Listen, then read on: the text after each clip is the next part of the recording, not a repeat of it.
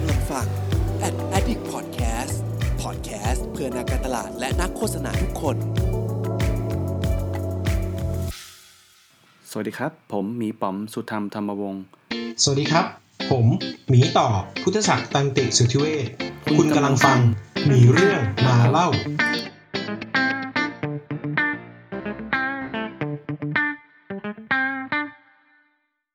สวัสดีครับ ผมหมีป๋อมนะครับ สุธรรมธรรมวงศ์นะครับ สวัสดีครับ ผมพุทธศักดิ์ตันติสุทธิเวชครับ ครับ ก็ตอนนี้คุณกำลังฟังหมีเรื่องมาเล่านะ ก็เป็นการใช่ครับอัดพอดแคสต์โดยการที่เราไลฟ์บน StreamYard ถ้าเกิดใครที่ฟังพอดแคสต์อยู่ตอนนี้นะครับคุณสามารถที่จะมาร่วม join เอ่อไลฟ์ในครั้งหน้าได้ แต่ว่าคงไลฟ์ย้อนหลังไม่ได้คงจะแปลกๆเหมือนกันแต่ว่าไม่น่าพอฟัเรียกงไรไม่น่าจะเรียกอะไรแต่ว่ามาดูมาดูเอ่อใช่ใช่ใช่ใช่มาดูย้อนหลังกันได้นะครับเผื่อแบบอยากเห็นใช่บรรยากาศว่าแบบเป็นยังไงบ้างอะไรเงี้ยแล้วก็เราอืมก็จะมีการหยิบคำถามคนที่มาฟังเนี่ย เออมาพูดคุยกันด้วย วันนี้อืมมีหลายคนเริ่มมา comment มาดูไลฟ์แล้วนะใช่มีพี่เฮียงด้วยนะครับ ล่าสุดขอบคุณมากครับพี่อืมเฮียงแต่ละคนน่าเชิญมาพูดแทนผมเหลือเกินครับ อืมเรามาคุยเรื่องอะไรกันพี่ต่อวันนี้ค่ำคืนวันเสาร์จริง ๆ แล้วปกติจุดเริ่มต้นคืออย่างปกติเราต้องดู Big Cinema แล้วนะครับตอนนี้ Big Cinema นี่โอ้โหคุณยุคไหนวะเนี่ย เก่าจ้าวันเสาร์เดี๋ยวนี้เออเดี๋ยวนี้ผมดูอะไรวะไม่ได้ดูอะไรดู YouTube คืออย่างนี้ คือเมื่อประมาณสองวิก่อนสามวิก่อนไม่รู้ ผมกับพี่ป๋อมไปเป็น mentor งาน hackathon ตอนแรกอะชวนกันว่าเฮ้ยเล่าประสบการณ์การเป็น mentor กันไหมแต่พอคุยไปคุยมารู้สึกว่าจริง ๆ แล้วการ mentor ไม่ได้เกิดขึ้นในงาน hackathon อย่างเดียว เรา mentor น้อง act act as mentor กับคนในทีมกับคนอื่นๆ เวลาไปสอนน้องๆ หรือว่าเวลาไปสอนหนังสือเราก็ act as mentor เราก็เลยว่าเอ๊ะหรือว่าจริงๆ เราไม่เคยพูดเรื่องการดูแลทีมเลยเนอะ ที่ผ่านมาเราไม่ค่อยกล้าพูดเพราะว่าเราก็รู้สึกว่าเราก็ไม่ได้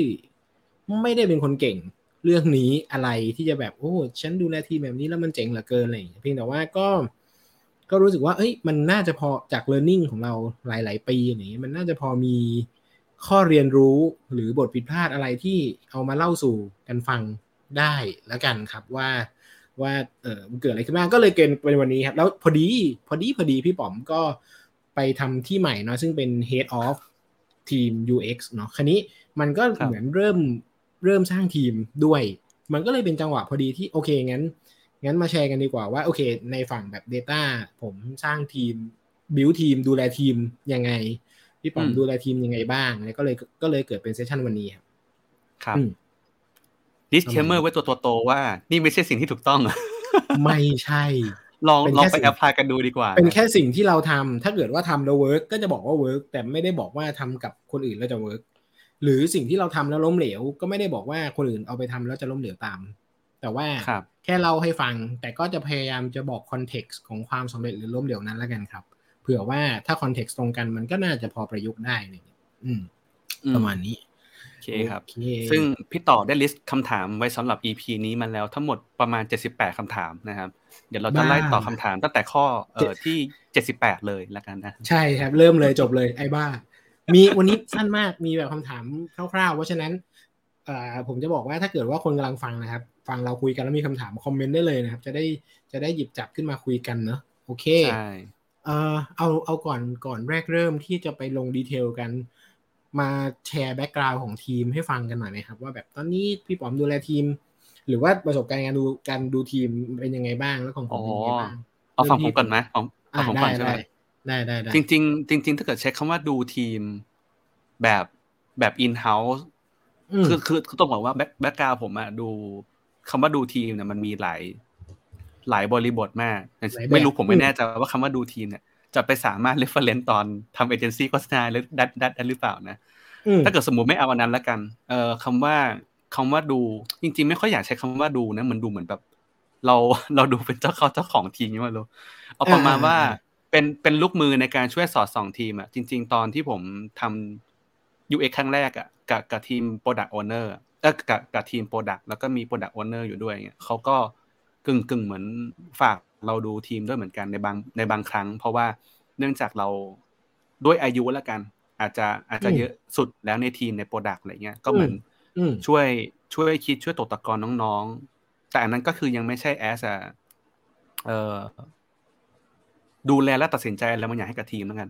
น่าจะเป็นตอนอืมที่ผมมาทำงานกับพี่ต่อนี่แหละที่ไวซ์ไซส์นะครับ เออือมก็เป็น Product Owner ตอนนั้นไซซิ่งทีมก็ น่าจะอยู่ที่ประมาณสี่คนบ้างห้าคนบ้างราวๆประมาณนี้ครับอืมก็เป็นอืม Product Social เนอะ Product ที่เป็นเอ่อ Social Tool แล้วก็อืมมาอีกทีก็จริง ๆ มีที่จริง ๆ มีที่หนึ่งที่ผมมักจะไม่ค่อยได้เอ่ยถึงนะ แต่ว่าเป็นที่ที่ดีมาก แล้วก็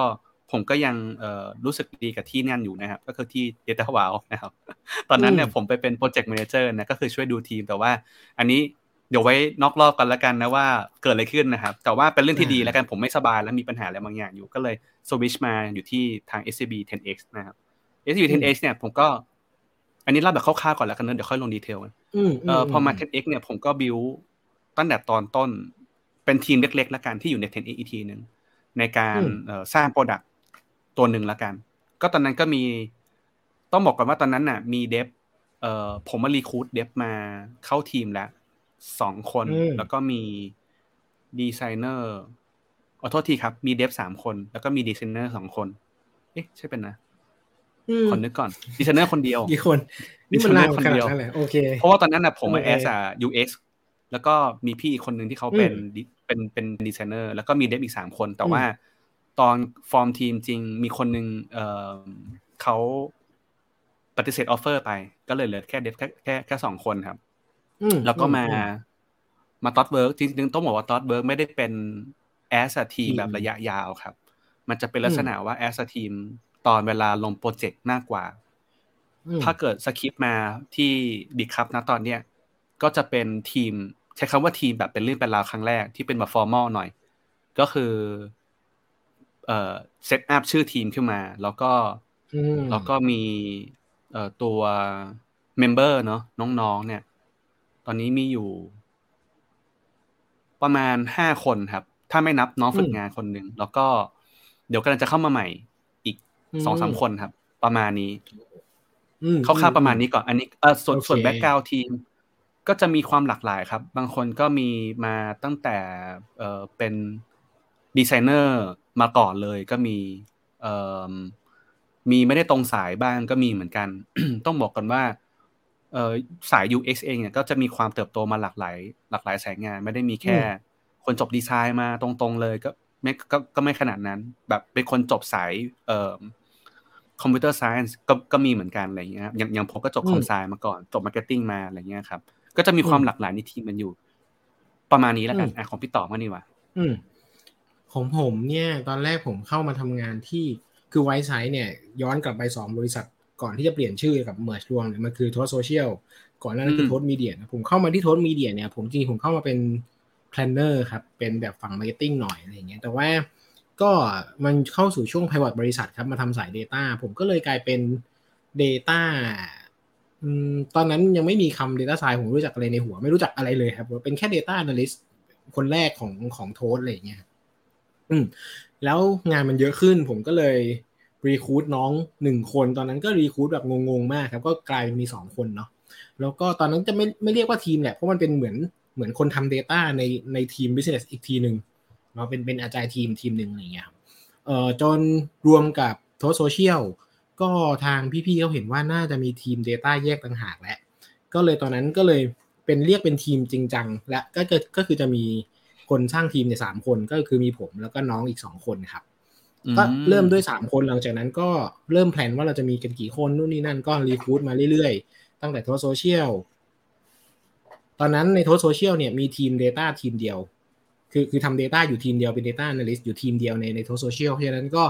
หลาย ๆ อย่างก็จะอยู่ขึ้นอยู่กับขึ้นอยู่กับผมอะพอมันพอมันเป็นทีมอะมันต้องมีคนดูแล ตอนแรกผมไม่เป็น ผมแบบ ผมไม่อยากเป็น ผมไม่ชอบ ผมไม่สามารถดูแลทีมได้ พี่ๆก็บอกว่า ถ้าแกไม่เป็นแล้วใครจะเป็นวะฝากด้วยอะไรอย่างงี้เออโอเค ก็ได้วะอะไรก็เลยจับพลัดจับผลูประมาณนึงครับ ว่าแบบเออต้องมาดูแลทีมอะไรอย่างงี้ก็เป็นความซอฟเฟอร์ ประมาณนึงในช่วงแรกแล้วกันครับ ช่วงช่วงนี้ก็ยังยากอยู่แต่ว่าแต่ว่าช่วงแรกยากกว่านะครับ แล้วก็พอมารวมกับ o b w a l k นะครับ One Bit Matter โอ้ One Bit Matter เนี่ยเขามีทีม Data อยู่หกทีมนะครับใหญ่แล้วก็ผมมากเป็นโซใหญ่มากครับเขามีหลายทีมมากนะครับ ทีมนึงก็ห้าหกคนอะไรอย่างเงี้ย ตอนนั้นทีมผม ตอนเป็นโทสโซเชียลเนี่ย พุ่งไปที่ประมาณสักสิบสี่คนสิบสามสิบสองคนอะไรประมาณเนี้ยเออแล้วก็พอมารวมกับโอ p ยก็กลายเป็นว่าทีม Data Data Analyst นะครับตัว Researcher เนี่ยในในไวซ์ไซต์ก็จะมีทั้งหมดแปดทีมครับเจ็ดสิบกว่าคนแปดแปดทีม ทีมผมก็เป็นหนึ่งในนั้นครับ ก็มีอยู่ประมาณททีมผมตอนนี้มีอยู่สิบสิบสามสิบสี่คนแถวนี้ครับ เออก็แกว่งๆสิบสามสิบห้าอะไรอย่างเงี้ยเออซึ่งก็ถือว่าเป็นทีมไซส์ใหญ่ใน Wisesight อะไรกันครับอืมคนมันเยอะใหญ่มากอืมประมาณนี้ใช่รับโอเคใหญ่ตกใจเหมือนกันครับอืมประมาณนี้ครับ ก็น้องในทีมก็ background หลากหลายครับ คือเนื่องจากว่า Data ฝั่งมาฝั่งที่ผมทำมันเป็น Data บวก Research คือเป็น Researcher ที่ใช้ skill Data ในการ extract ข้อมูลโซเชียล แล้วก็ใช้ skill Marketing ในการ deliver insight เนี่ยเพราะฉะนั้นมันก็จะมี mix ทั้งสองขาคนที่จบ Data มา คนที่จบ Stat มา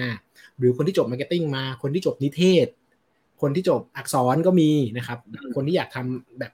มาจากสาย Marketing หรือสาย Communication แล้วมาฝึกตัวเองด้าน Data กับคนที่มาสาย Data แล้วฝึกตัวเองด้าน Communication ก็จะมีทั้งคู่ครับคละๆกัน ประมาณนี้ครับ background ของทีม อืม โหคำถามมาเต็มเลยอะผมว่าเป็นคำถามที่ดีเออเดี๋ยวมากเลย เดี๋ยวมันจะเข้าเนื้อหาพอดีใช่ครับขอบคุณมากเลยยังไม่ถามมาเรื่อยๆถามมายังไม่ทันถึงเลยเดี๋ยวเดี๋ยวเดี๋ยวเดี๋ยวเดี๋ยวชวนต่อเดี๋ยวชวนต่อเดี๋ยวชวนคุยเดี๋ยวเราเดี๋ยวเรายังลองไปลุยโอเคคำถามกันก่อนมานะที่พี่ต่อ list มาขอบคุณมากนะครับฝากฝากอ่าเดี๋ยวเดี๋ยวผมไครับกลับมาเดี๋ยวตอบจจะแน่นอน อาจจะเข้าคำถามทุกคนอาจจะสักประมาณครึ่งชั่วโมงหลังเดี๋ยวครึ่งชั่วโมงแรกเราคุยเออแลกกันก่อนครับเพื่อมีคำตอบในบางข้อเนาะโอเคอะทีนี้ผมถามพี่ป๋อมหน่อยแล้วกันครับ เนื่องจากพี่ป๋อมเพิ่งสร้างทีมที่นี่เลย ผมเลยอยากถามว่า เวลาวางแผนทีม พี่ป๋อมวางยังไง โอเค เอ่ออมเท่าที่ผมเข้าใจก่อนนะ ผมขอ disclaimer ก่อน คือตอนนั้นน่ะอืมตอนที่ผมเอ่อเริ่มติดต่อกับทาง Bitkub เพื่อเพื่อเข้ามาเริ่มงานเนี่ย ผมรู้แล้ว เออผมผมรู้สถานการณ์ในในในในบริษัทประมาณนึงแล้วว่า เออมันยังมี เรื่อง settle น่ะอาจจะยังไม่ค่อยชัดเจนมากนะอืมเออผมก็เลยบอกกับทางเอ่อพี่ที่เป็นคนที่ดูทีมนะครับ ก็ขอให้เครดิตชื่อพี่นิกไปนะครับ พี่นิกนะครับอืมซึ่งพี่นิกเนี่ยเขาก็ผมก็เป็นคน ผมก็บอก request เขาไปเลยว่าอยากทำอะไรบ้าง ตอนนี้เลยคำว่าตอนนี้หมายถึงว่า ผมขอเขาตั้งแต่ก่อนเริ่มงานนะอืมคือติดต่อกับพี่เขาว่าขอขอเลยว่าขอติดต่อกับน้อง UX ในบริษัทเนี่ยล่วงหน้าสองเดือน เพื่อเข้าใจก่อนว่าสถานการณ์ในนั้นน่ะเป็นยังไงบ้างอืมนะครับ เดี๋ยวต้องบอกก่อนว่าบางอย่างผมอาจจะบอกไม่ได้หมดนะครับไม่เป็นไรครับเราทำเท่าที่เล่าได้ก็คือเข้าใจก่อนว่าสถานการณ์ในในทีมตอนเนี้ยเป็นยังไงบ้าง เช่นทำงานกับใครบ้าง หรือมีปัญหาอะไรบ้าง มีอะไรที่แบบว่ากำลัง pain อยู่ อยากจะแก้ไขอืมเรื่องอะไร เอ่ออมสมาชิกก็คือก็คือถามความเป็นไปทุกอย่าง แต่ถ้าเกิดจะให้ผม scope เป็นแบบ grouping ชัดๆหน่อยก็คือหนึ่งคือผมอยากรู้ว่าสถานการณ์ในทีม UX เองเป็นยังไงก่อน ปัจจุบันนี้อืมคนที่เป็น UX อืมเนอะต่อมาคนที่เป็น UX ต้องไปติดต่อใครบ้างรอบๆ แบบไปมีผลกับใครบ้าง แล้วก็อืมลำดับต่อมาคือ แล้ว UX กับลำดับข้างนอกต่อล่ะ เช่นแบบว่า เออ แม้แม้ว่าจะไม่ได้ทำงานกับเดฟโดยตรง แต่ว่าอาจจะมีคนอื่นๆอีก เช่นแบบ มีทีม customer support ไหมทีม marketing เป็นยังไงบ้างอะไรอย่างเงี้ยครับอืมก็เราก็ผมก็เริ่มวางแผนว่าผมอาจจะต้องเตรียมอะไรบ้างคำว่าวางแผนคือมันมีหลายมุมมาก เช่นหนึ่งคือผมมองก่อนว่าผมอยากเห็นทีมเป็นยังไงก่อน อืมแบบหมายถึงว่าภาพไกลเลยอะภาพฝันของของผมอะทีม UX อืมที่ที่ที่อยากให้เป็นเป็นยังไงก่อน แล้วก็อืมลองดูว่าปัจจุบันเนี่ยเขาเป็นยังไง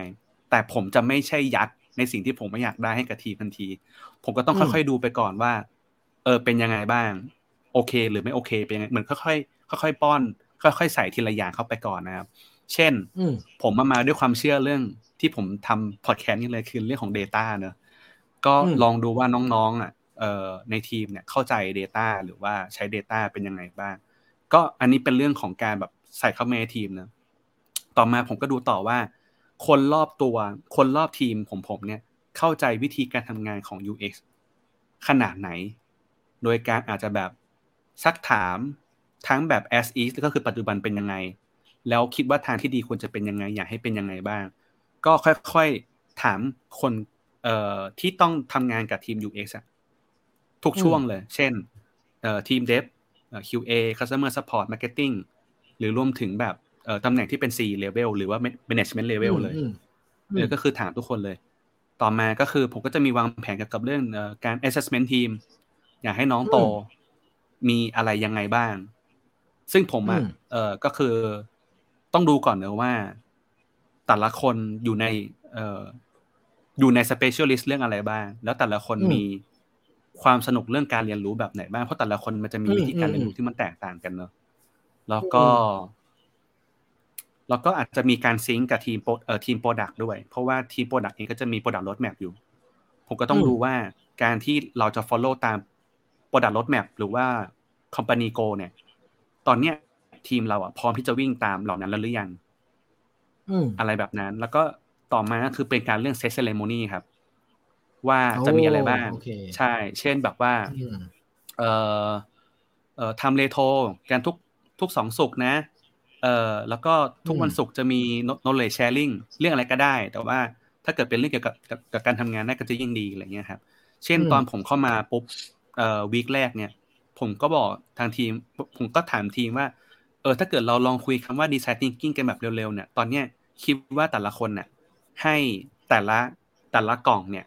ตัวเองกี่คะแนนเต็มห้าก็มีก็จะแบบมีเหมือน จริงๆผมก็ทำ assessment แหละแต่ว่าไม่ได้ไม่ไม่ได้อยากไม่ได้อยากใช้คำคำยากๆอะอืนะมอืมก็คือบอกว่าอ่าถ้าเกิดสมมุติว่าให้ศูนย์คือแบบไม่เคยได้ยินเลยอ่าให้ศูนย์ถ้าเกิดให้หนึ่งบอกว่าอาจจะเคยได้ยินแต่ไม่เคยทำอ่าอันที่สองคืออาจจะบอกว่าเคยได้ยินแล้วก็เคยทำนิดหน่อยนะสามอืมก็อะไรก็ว่าไปจนอันที่ห้าเนี่ยอ่าจะเป็นแบบลักษณะว่าฉันรู้และฉันสามารถสอนคนอื่นได้สี่เนี่ยอาจจะแบบรู้แต่ว่ายังอาจจะ ไม่แน่ใจว่าจะสอนได้ไหมเออ ทำได้เนี่ยผมก็จะแบบให้แต่ละคนอะแรงแล้วผมก็ทำเป็นแบบอืมเรดาร์ชาร์ตออกมาว่า แต่ละคนน่ะ อยู่ตรงเอ่อความถนัดเรื่องอะไรบ้าง เสร็จแล้วผมก็อ่าแจกให้ทุกคนน่ะทำ knowledge sharing ที่ตัวเองถนัด สัปดาห์ละหนึ่งอืมหนึ่งเรื่องหนึ่งเรื่องหนึ่งเรื่องไปเรื่อยแล้วก็ในทีมมันจะมีอยู่คนหนึ่งที่ เอ่อเขาเนี่ย บอกว่าอยากจะ improve ตัวเองเป็น UX เพราะว่าเขามาจาก visual design และเขาก็เต็มใจอืมที่อยากจะเป็น UX นะ คือทุกอย่างที่ผมให้ทำเนี่ย ผมไม่ได้สั่งนะ ผมแค่บอกว่า สนใจไหมแค่นั้นเองนะผมเอออย่างแรกเลยคือ ผมมันไม่ได้สั่งเลย ทุกอย่างเนี่ยอืมเกิดจากการที่น้องตัดสินใจอย่างเดียวหมดเลย แล้วก็ส่วนน้องอืมคนเนี้ยผมก็เลยบอกว่า อยากจะลองเป็นคนสรุปไหมว่า ถ้าเกิดฟังทั้งห้าเรื่องแล้วอะจะอยากจะเล่าอยากอยากจะเป็นคนสรุปไหมอะไรเงี้ยก็เลยกลายเป็นว่าอือืมีทั้งหมดประมาณห้าห้าสัปดาห์ที่เป็นซีรีส์ Design Thinking อันนี้เป็นตัวอย่างนะอืมเออมประมาณนี้อือืมอืม พี่ต่อบ้างโผมเล่ายาวแล้วพี่ต่อบ้างโเคแล้วผมกำลังฟังเพลินนะโอเคของผมเหรอ ของผมเนี่ยเอ่อ Planning เวลา Planning เวลาเวลาได้รับโจทย์ว่า planning เนี่ยมันคือการแพลนสำหรับผมก็คือการแพลนสองอย่าง อันแรกคือ plan go อันที่สองคือ plan resource หมายถึงว่าไอ้ไอ้ goal ที่อยากจะไปเนี่ย เรามาเซตติ้งกันก่อนว่า go มันคืออะไร ซึ่ง go มันก็จะมีตั้งแต่แบบ company go เนอะเช่นบริษัทอยากจะไปที่นี่อะไรเงี้ย เพราะฉะนั้นทีมเราจะฟิตอินกับ กับ company go ยังไงหมายถึงว่าทีมเราต้องต้องทำอะไรเหรอ ถึงจะฟิตกับ company go แล้วก็มีทีม go ครับแบบทีมทีม objective ว่าแบบทีมอยากเป็นอะไรซึ่งอ๋อในช่วงแรก ๆ ในช่วงแรก ๆ ผมเป็นคนเซตเพราะว่ามันยังไม่มีน้อง ผมก็เป็นคนเซตว่า ผมอยากทำสิ่งนี้ ผมก็จะเหมือนช่วงเดย์วันที่ผมเป็นที่ผมได้รับไอ้สายเป็นลีดผมกลางเลยผมกลางสี่ควอตแลนด์ครับ แกนตั้งคือทำเพื่อเงิน กับทำเพื่อความสนุก แล้วก็แกนนอนคือ ปัจจุบันกับอนาคต ผมก็ดูว่าอันเนี้ยงานปัจจุบันทำเพื่อเงิน เยอะหน่อยหกสิบเจ็ดสิบเปอร์เซ็นต์เลยเงี้ยงานปัจจุบันที่ทำเพื่อความสนุกแล้วก็เผื่อไว้ก็กี่เปอร์เซ็นต์แล้วก็งานในอนาคตที่แบบมันน่าจะมาในอนาคตแล้วทำเพื่อความสนุกกับทำเพื่อเงินอะไรเงี้ยก็จะแบ่ง ratio อย่างนี้มันก็จะไปเป็นพล็อตว่าจะมีสิ่งที่เราควรทำอะไรอย่างเงี้ยแล้วก็เพื่อให้ไปถึงเป้าหมายนี้ จะต้องใช้คนกี่คนคนแบบไหนบ้างก็จะเป็นเรื่องของการ plan resource ทีนี้พอรับคนเข้ามาก็จะมีอีก goal หนึ่งที่มันเกิดขึ้นคือ individual goal ของน้องแต่ละคน ซึ่งความยากที่สุดสำหรับผมในเรื่องของการ plan ทีม คือทำยังไงให้ individual goal หมายถึงว่า self growth self goal ของแต่ละคนเนี่ยแมทกับทีม goal และแมทกับ company goal ให้มันเป็นวิ่งอืมเป็นเส้นอืมเดียวกัน อันเนี้ยยากที่สุดในชีวิตของผมตั้งแต่ผมผมเคยทำมาเลย คือผมคือนึกออกใช่ไหมบางบางเรื่องน้องสมมุติว่าถ้าน้องมีเซลล์โกไม่ชัดอย่างเงี้ย อันเนี้ยเราก็ต้องช่วยหา ทีนี้ไอ้การช่วยหาใช่บางทีมันบางทีมันใช้เวลา อืม เดินซ้ายเดินขวาบ้าง เราก็จะแบบมีใจเราก็จะแบบเส้นนี้มันมีอยู่นะ มันมีเส้นให้แกเดินนะแกอยากเดินไหมแต่น้องยังหายังหาอยู่นี่ยอันนี้ก็จะมีความยากในการที่จะแบบคุยกับน้องในหลาย ๆ เส้นอะไรอย่างเงี้ยแล้วบางทีโกทีมเนี่ยช่วงช่วงแรกโอเค ผมเซตแต่พอทีมมันใหญ่ขึ้นก็จะเป็นผมก็จะมีทุกทุกทุกปีครับ ที่จะเป็นแบบ year year end year end retro แล้วก็บอกว่าปีหน้าแกจะไปที่ไหนกัน อะให้ให้น้องคิดกันเอาเองครับแล้วก็ โชคดีที่สองสามปีที่ผ่านมา โดยไม่ได้นัดแนะน้องคิดไปในทางเดียวกัน เพราะฉะนั้นก็ง่ายหน่อย แต่ว่าถ้าเกิดว่าวันดีคืนดีแบบ คิดกันคนละทางเนี้ยมันก็จะยากหน่อย แต่ว่าจริง ๆ เรื่องนี้เอ่อถ้าพูดตรงๆก็คือ mood and tone vibe ในทีมมันเซตมาอยู่แล้วว่า มันจะมีเซนส์เล็ก ๆ ว่าแบบเป็นแบบนี้แหละ โกเนี้ยมันเป็นแบบนี้แหละ แล้วก็เออแล้วก็คอมมานีโกก็คือจะรับเดเรคชันมาอันนี้ผมไม่ได้เป็นคนคิดหรอกก็รับเดเรคชันมาว่าจะเอาอย่างไง เพราะฉะนั้น ผมก็จะประมาณนี้ครับ ก็จะแพลนว่าแบบอะcompany ทีม self แล้วก็เขียนสิ่งที่สิ่งที่จะทำและสิ่งที่จะไม่ทำหมายถึงว่าคำว่าจะไม่ทำไม่ใช่ปฏิเสธงานนะแต่ว่าอันเนี้ยไม่นำไปสู่ goal ของอะไรเลยแบบหมายถึงว่ามีมันมี task อยู่ task หนึ่งที่แบบ อันเนี้ยตอบ self growth ไหม self goal ของน้องไหมถ้าน้องบอกว่าตอบ แม้ว่ามันจะไม่ได้ match กับทีม goal หรือ company goal นะ แต่ว่าถ้ามัน match กับ self goal แล้วมันไม่ได้ใช้ effort เยอะ ผมก็โอเคโอเคไม่เป็นไรอะไรเงี้ยแต่แต่ถ้ามัน match ทั้ง 3 อย่างก็จะดีที่สุด แต่ถ้าก้อนเนี้ยไม่ match กับอะไรเลยแบบ self goal ก็ไม่มีทีม goal ก็ไม่มี direction goal เอ้ย company goal ก็ไม่มี ก็เป็นสิ่งที่ไม่น่าทำเท่าไหร่เป็น task ที่ควรวางไว้เฉยๆ หรือไม่ก็เอาออกไปเลยก็สำหรับผมผม plan ทีมประมาณนี้ส่วนเรื่อง ceremony อะไรอย่างเงี้ยเออเมื่อก่อนผมทำได้ไม่ดีเลยครับ ผมแบบ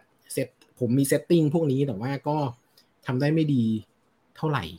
แต่ว่าช่วงหลังมีน้องเยอะขึ้น มีน้องมาเป็น senior เยอะขึ้น ก็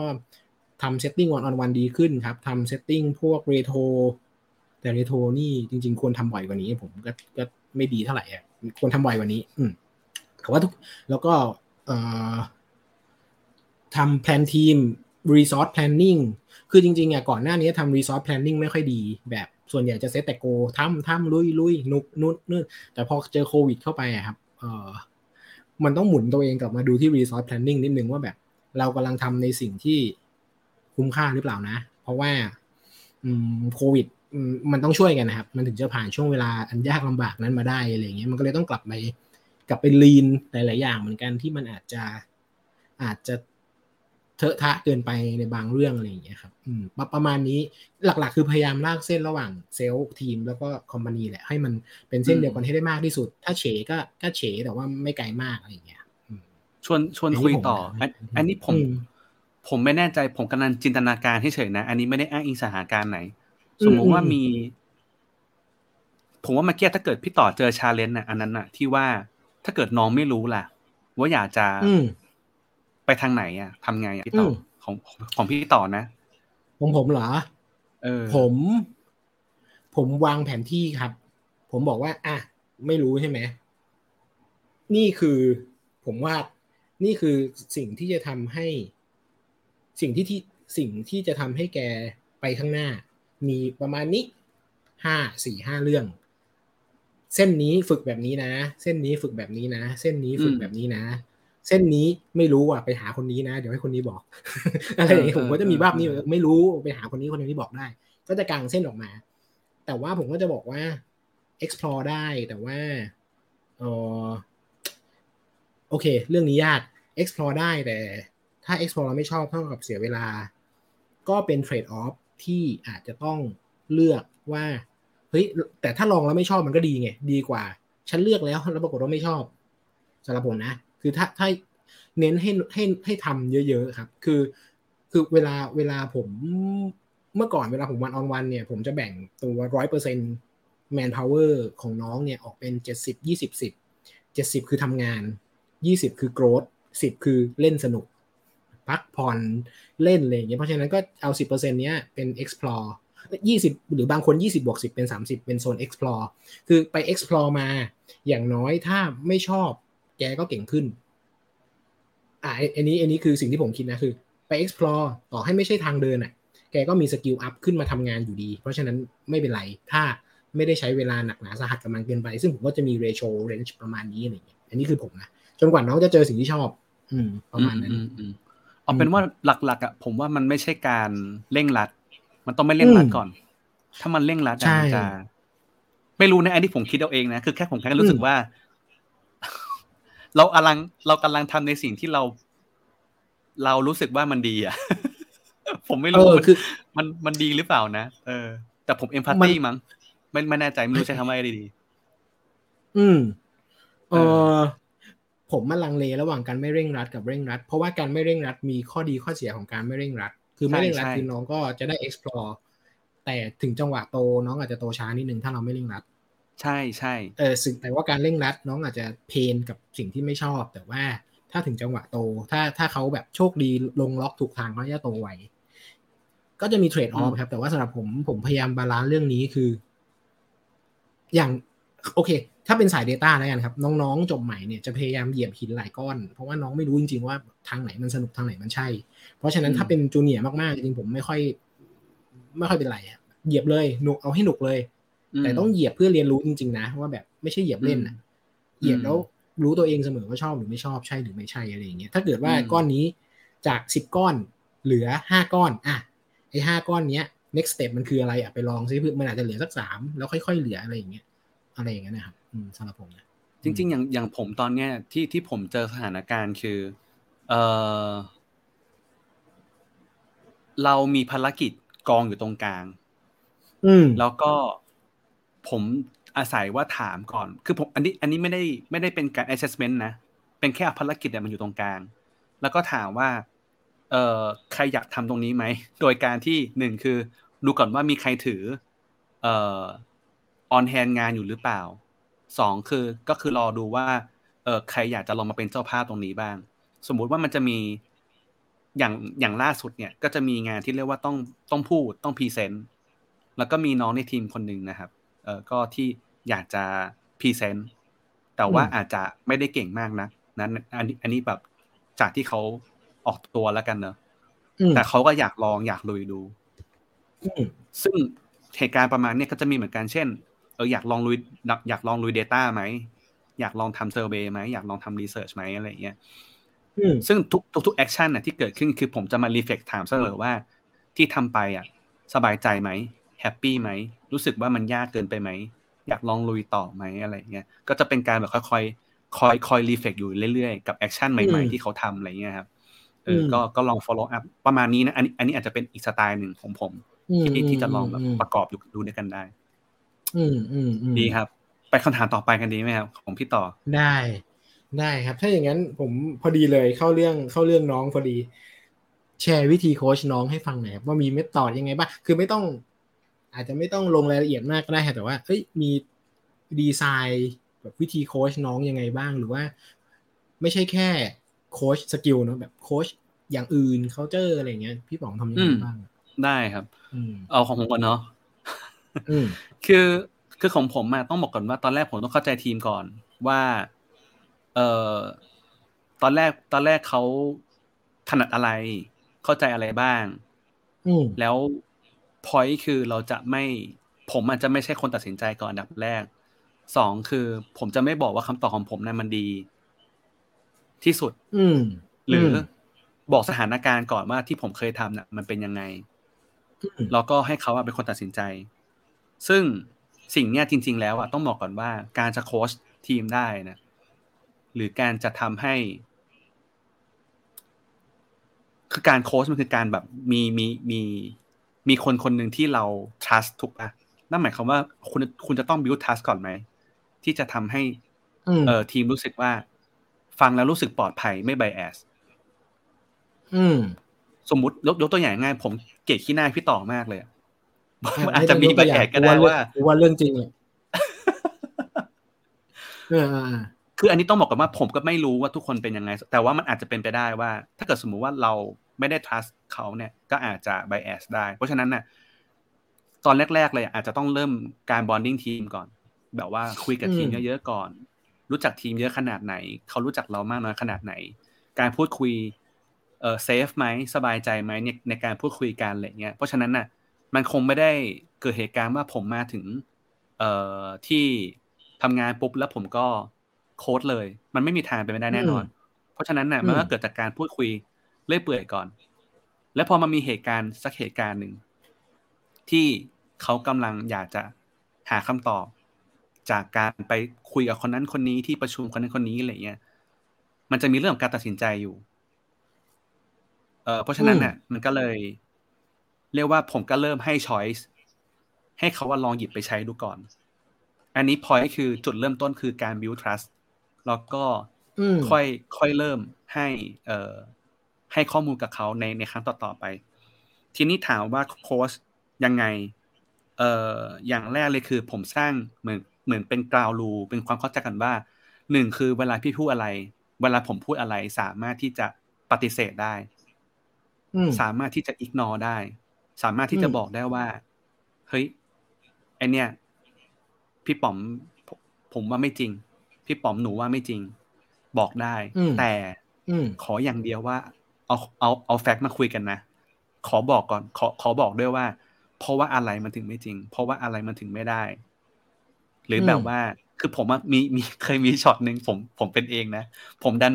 ผมดันแบบเหมือนประมาณว่าอะเชื่อเราอะไรอย่างเงี้ยแล้วน้องก็บอกว่าเฮ้ยพี่เหมือนพี่ยอมแพ้เลยพี่อย่ายอมแพ้ดิพี่ต้องบอกผมด้วยว่าพี่โอเคเพราะอะไรอะไรอย่างเถียเงี้งยมาผมก็เลยแบบถีงาเฮ้ยผมลืมตัวว่าขอโทษเออก็เลยแบบบอกข้อมูลไปว่าอืมเออผมตัดสินใจตาม ตามที่พวกเราตัดสินใจ เพราะว่าอะไรอะไรเงี้ยมาเป็นการโอเค confirm ด้วยว่าสิ่งที่เขาคิดอะอืมมันถูกเพราะว่าอะไรหรือเห็นด้วยเพราะว่าอะไรอืมคือมันอาจจะไม่ถูกอืมหรอก แต่ว่าผมอยากลุยกับเขาไปด้วย เพราะว่าอะไร และสุดท้ายคืออมเราก็เป็นทีมนะ as team หมายความว่ายังไงอืมถ้าอยู่ในที่ประชุมอะสิ่งที่เราเชื่อเขาตัดสินใจอะปรากฏนะเออในที่ประชุมกำลังจะบอกว่าไม่เชื่อกำลังกำลังจะเบนเข็มอะเรา ไม่ใช่ทำหน้าที่กลายไปบอกว่า เห็นไหมอะไรอย่างเงี้ยมันไม่ใช่นะอืมเอออืมเออ ซึ่งอันนั้นน่ะ ถ้าเกิดเราเชื่อแล้วอะเราต้องรู้นะว่า เราต้องพร้อม support ทีมนะเราต้องบอกได้ว่าเราเชื่อเขาเพราะว่าอะไร เพราะฉะนั้นน่ะ การสนับสนุนทีมอะไอเนี่ยโคตรสำคัญเลย เอออมผมจะผมจะบอกเรื่องนี้เสมอครับ แล้วก็ทุกๆ ครั้งที่เวลาเรา action อะไรออกไปเนี่ย จะพยายามถามเอ่อเรื่องของ feedback เสมอ เช่นเมื่อกี้บอกว่าอ่าไป present มาแล้ว session เมื่อกี้อืมเป็นยังไงบ้าง ลองคุยกันหน่อยอืม next step จะเป็นยังไงอะไรเงี้ย เป็นการตั้งคำถามเยอะๆ ผมจะตั้งคำถามเยอะๆเลยว่าอ่าอ่าโค้ชสไตล์ผมอาจจะเป็นการตั้งคำถามเนาะว่าอืมที่เห็นว่ายังไง มีข้อมูลอะไรมาสนับสนุนบ้างอะไรเงี้ย แล้วผมก็จะใช้อีกวิธีหนึ่งคือการสวมหมวก สวมหมวกเป็นคนนั้นให้ สวมหมวกเป็นคนนี้ให้ อ่าเดี๋ยวพี่จะสวมหมวกเป็นคนนี้นะลองตอบคำถามดูนะ อะไรอย่างเงี้ยแล้วผมก็อืมยิงเลย ยิงใส่เลย ยิงยิงยิงยิงอ่าเออแล้วก็ดูว่าเขาจะตอบยังไง เอออมซึ่งมันคือการเก่งข้อสอบแหละนะครับ อืมเออน่าจะน่าจะประมาณนี้ผมไม่ค่อยมี format ในการโค้ชเลยอะเดี๋ยวผมขอลองอืมเสริมพี่ต่อมางดีกว่าพี่ต่ออะโอเคพี่ต่อลองเล่าดูบ้างเอ่อของคือของผมจะแบ่ง แบ่งอีกแล้ว เป็นมนุษย์ framework ประมาณนึงผมดีจะดีแบ่งดีเป็นดี training กับ coaching ครับหมายถึงว่ามันจะต่างกันนะ ถ้าเกิดว่าแบบใครที่รู้ก็คือ training คือการสอนให้ทำเป็น แต่ coaching คือการบอกให้เขาคิดเป็น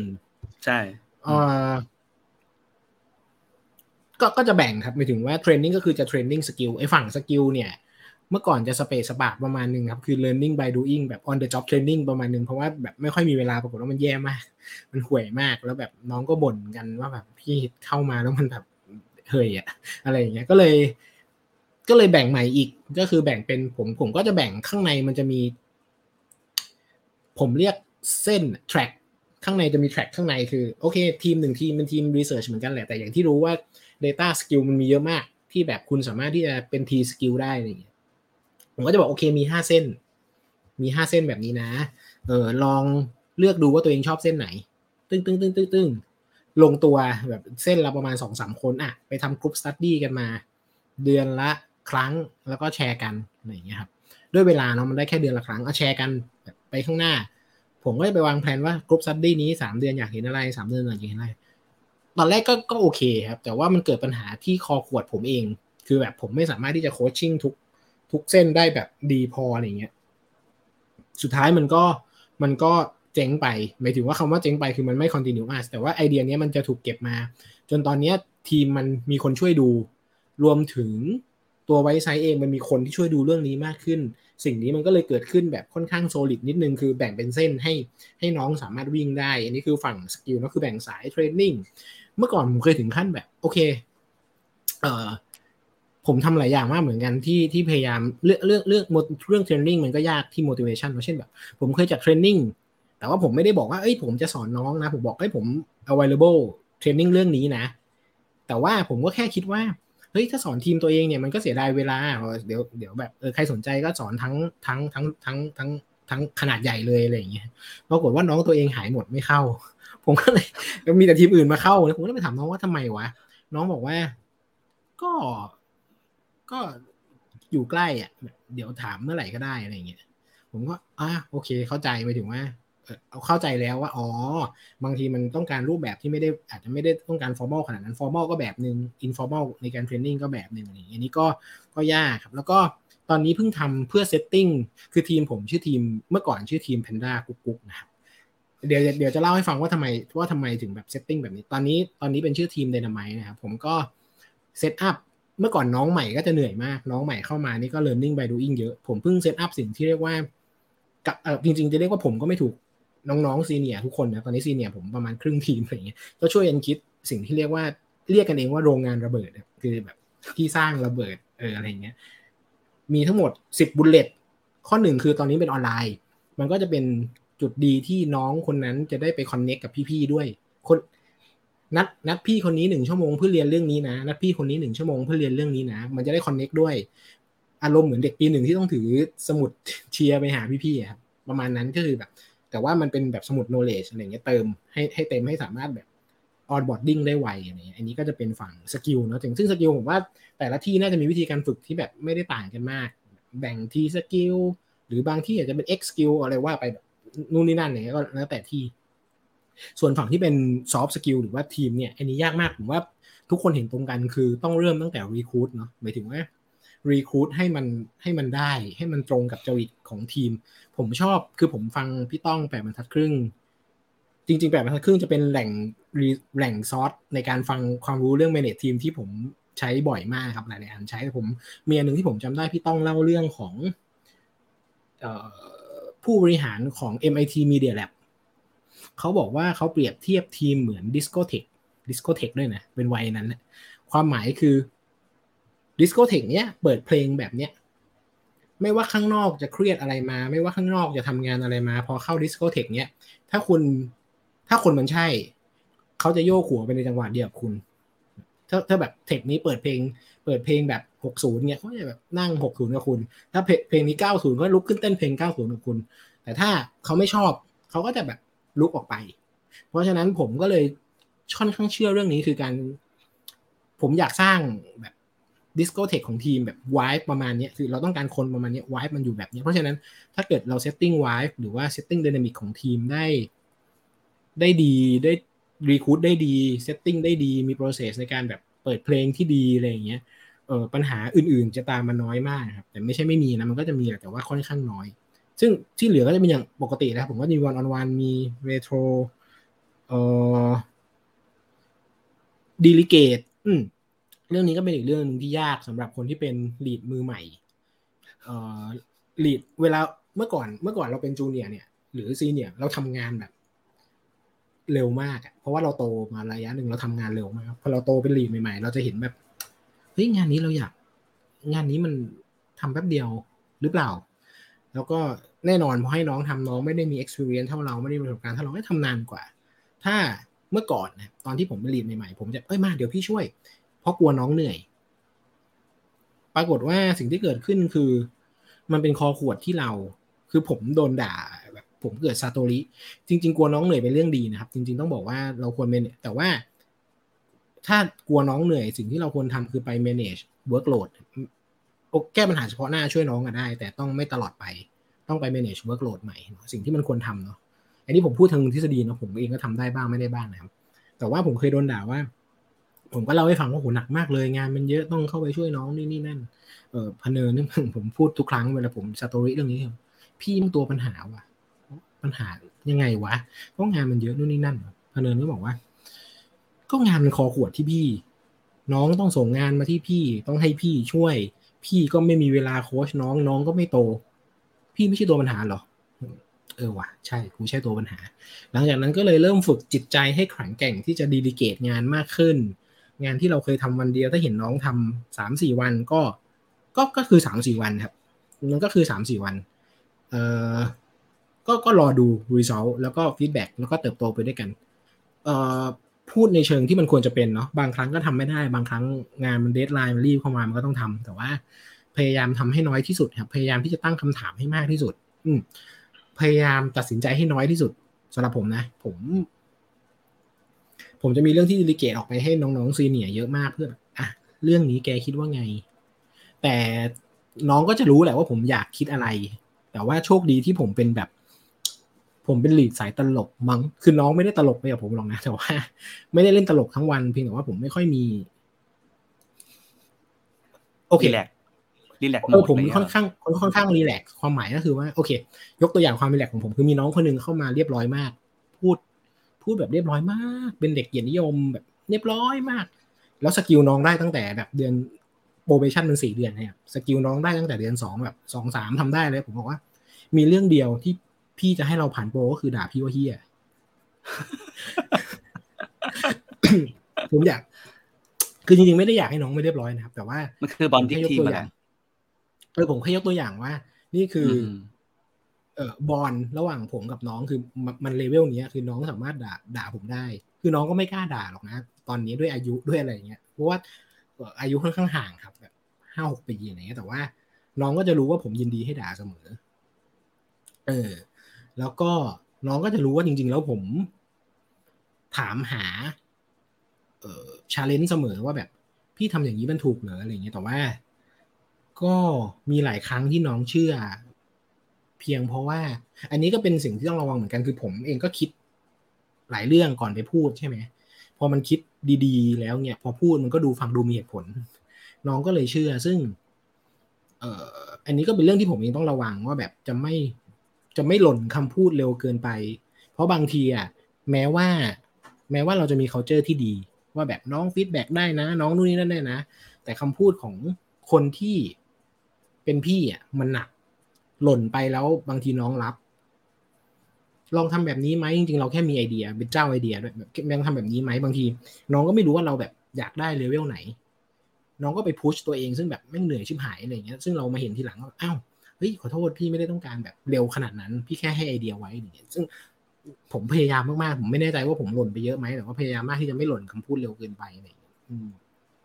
รวมๆคงประมาณนี้ครับครับสำหรับการโค้ชน้อง จะบอกเออจะบอกว่าเหมือนเราอัดอั้นว่ะทำไมเราคุยกันยาวเออขนาดนี้แค่สองคำถามเองนะดิจริงๆ ผมมีเรื่องอยากเสริมพี่ต่อเยอะมากเลยผมโน้ตเอาไว้เนี่ยอืมเต็มเลยเอาเลยครับเอาเลยครับ ก่อนเข้าคือคำถามคือเดี๋ยวเรื่องหมดหมดอันนี้เราจะคุยกับคอมเมนต์กันเนาะเออได้ได้ได้ได้อืมคือคืออันนึง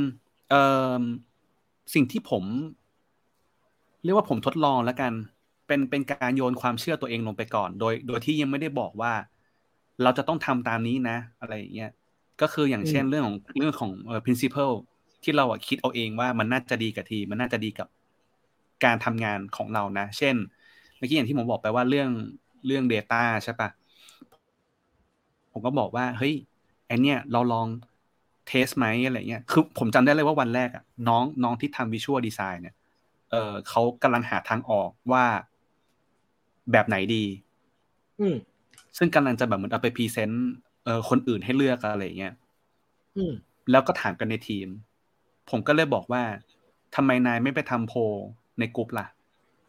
แบบลองดูว่าเขาก็เป็น user คนหนึ่งเหมือนกันนะ คือมันอาจจะ bias กึ่งๆอะนะ แต่ว่า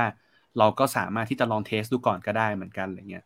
ปรากฏว่าอืมโอเค มันก็ได้คำตอบมา สามารถ recheck แล้วก็ไปต่อยอดได้อะไรเงี้ย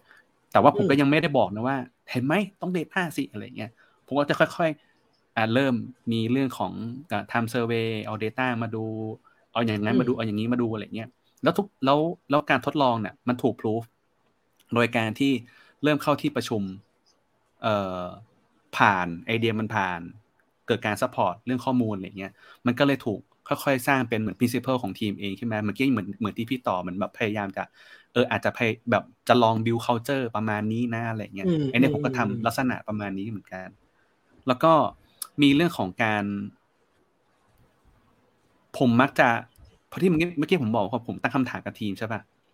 การตั้งคำถามอะ มันอาจจะเป็นการถามเพื่อรู้ว่า ผมถามหนึ่งน้องอาจจะตอบสองผมถาม ผมถามสองต่อ น้องอาจจะตอบสาม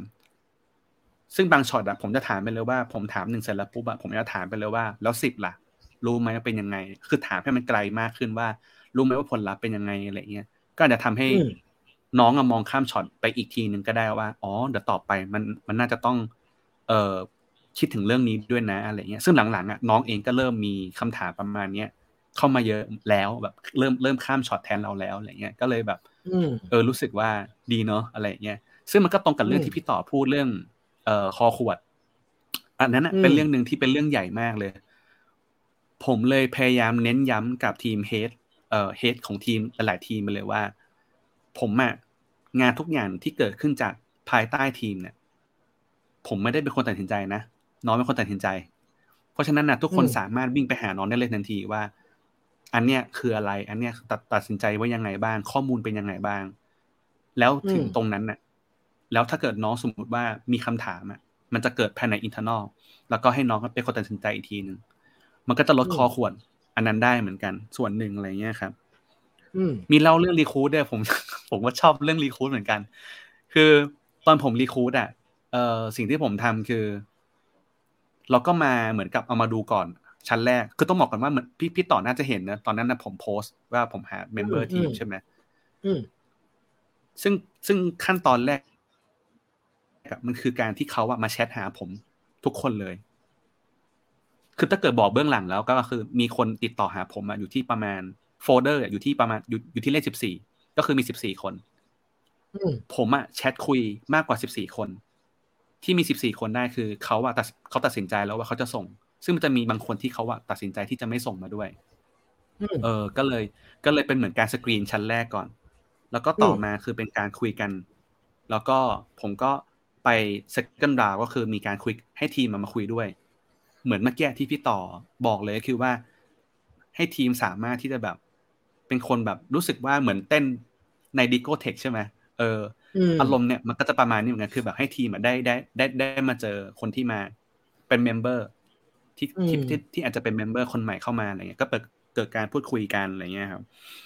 โหจดเยอะมาก อ๋อ เออแล้วก็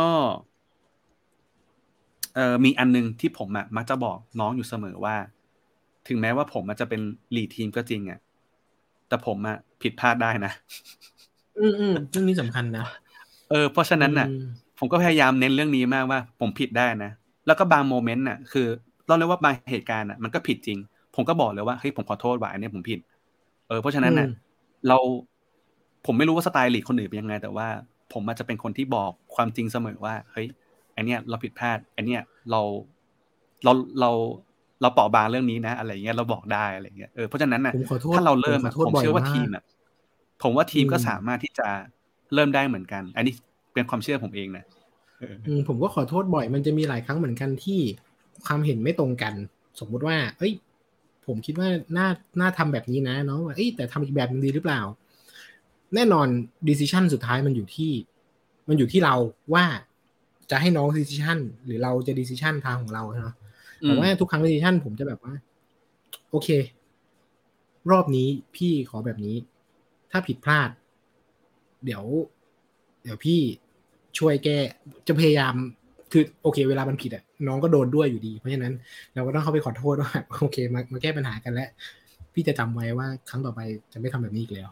อะไรอย่างเงี้ยเออแต่ว่าก็พยายามที่จะพยายามที่จะเข้าใจหรือว่าบางครั้งก็แบบ เฮ้ยพี่ว่าพี่ทำแบบนี้น่าจะดีนะ พอทำไปสักแป๊บหนึ่งมีน้องมาบอกโชคดีที่แบบน้องก็จะบอกเฮ้ยพี่แบบนี้มันไม่ work หรือเปล่าอะไรเงี้ย ผมก็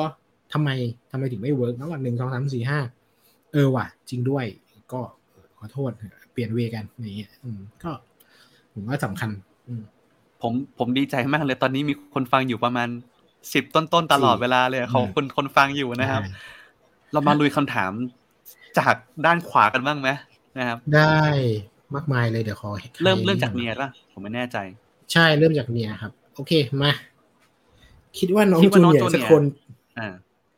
สักคนจะเลือกเป็น seniorได้เขาต้องมีคุณสมบัติยังไงบ้างครับ พี่ต่อกันเลยตั้งแต่ที่ โอเค เอ่อจริง ๆ มันแล้วแต่ที่นะครับก่อนที่จะตอบคำถามทั้งหมด ผมบอกก่อนนะครับว่าผมย้ำอีกที disclaimer อีกทีว่าไม่ใช่ leadที่เก่ง ไม่ใช่ ไม่ใช่ลีดที่ดีเลย จริง ๆ ผมร้องไห้บ่อยมากกับการเป็นลีดทีมแบบเสียน้ำตาบ่อยมากกับ ความยากนี้นะฮะหันหัวหอมอยู่แล้วมันอันนั้นก็ด้วย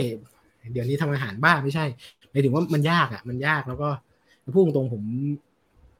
เครียดจนน้ำตาตกบ่อยเป็นครั้งเหมือนกันครับ แต่ว่าก็โอเคเอ่อคิดว่าจูเนียร์สักคนจะเลือกเป็นเสียได้เขาต้องมีสมบัติยังไงบ้างครับ เอาที่เอาที่ผมเอ่อ กับกับพี่ๆโค้ชวางไว้แล้วกันครับ คือจริง ๆ แล้วหลักการมันมีเท่านี้ครับ คือจูเนียเนี่ยมันคือการที่ทำหนึ่งได้หนึ่งฉันมีหนึ่งคน value ของหนึ่งคนฉันทำหนึ่งได้ทำทำหนึ่งได้ห้าสิบถือว่าถือว่าต้องปรับปรุงถูกไหมทำหนึ่งได้แปดสิบโอเคแบบมีจุดที่เติมได้ทำหนึ่งได้หนึ่งทำหนึ่งได้ร้อยอย่างเงี้ยโอเค เป็นจูเนียโดยสมบูรณ์และเป็น senior ก็คือทำหนึ่งต้องได้มากกว่าร้อยทำยังไง เช่น เมื่อก่อนมันก็จะมีสาย management คือโตไปเป็นคนดูแลคนอื่น คุณโค้ชทีเดียวมีคนทำได้เหมือนคุณอีกสามคน อันนี้คือ senior คือทำหนึ่งแล้วมันได้มากกว่าหนึ่งกับอีกสายหนึ่งถ้าเป็นยุคนี้ก็คือสาย specialist คือเฮ้ยฉันมีเทคนิคใหม่ ฉัน develop เทคนิคตลอดเวลา แต่เทคนิคนี้ไม่ได้ใช้ในงานฉันคนเดียว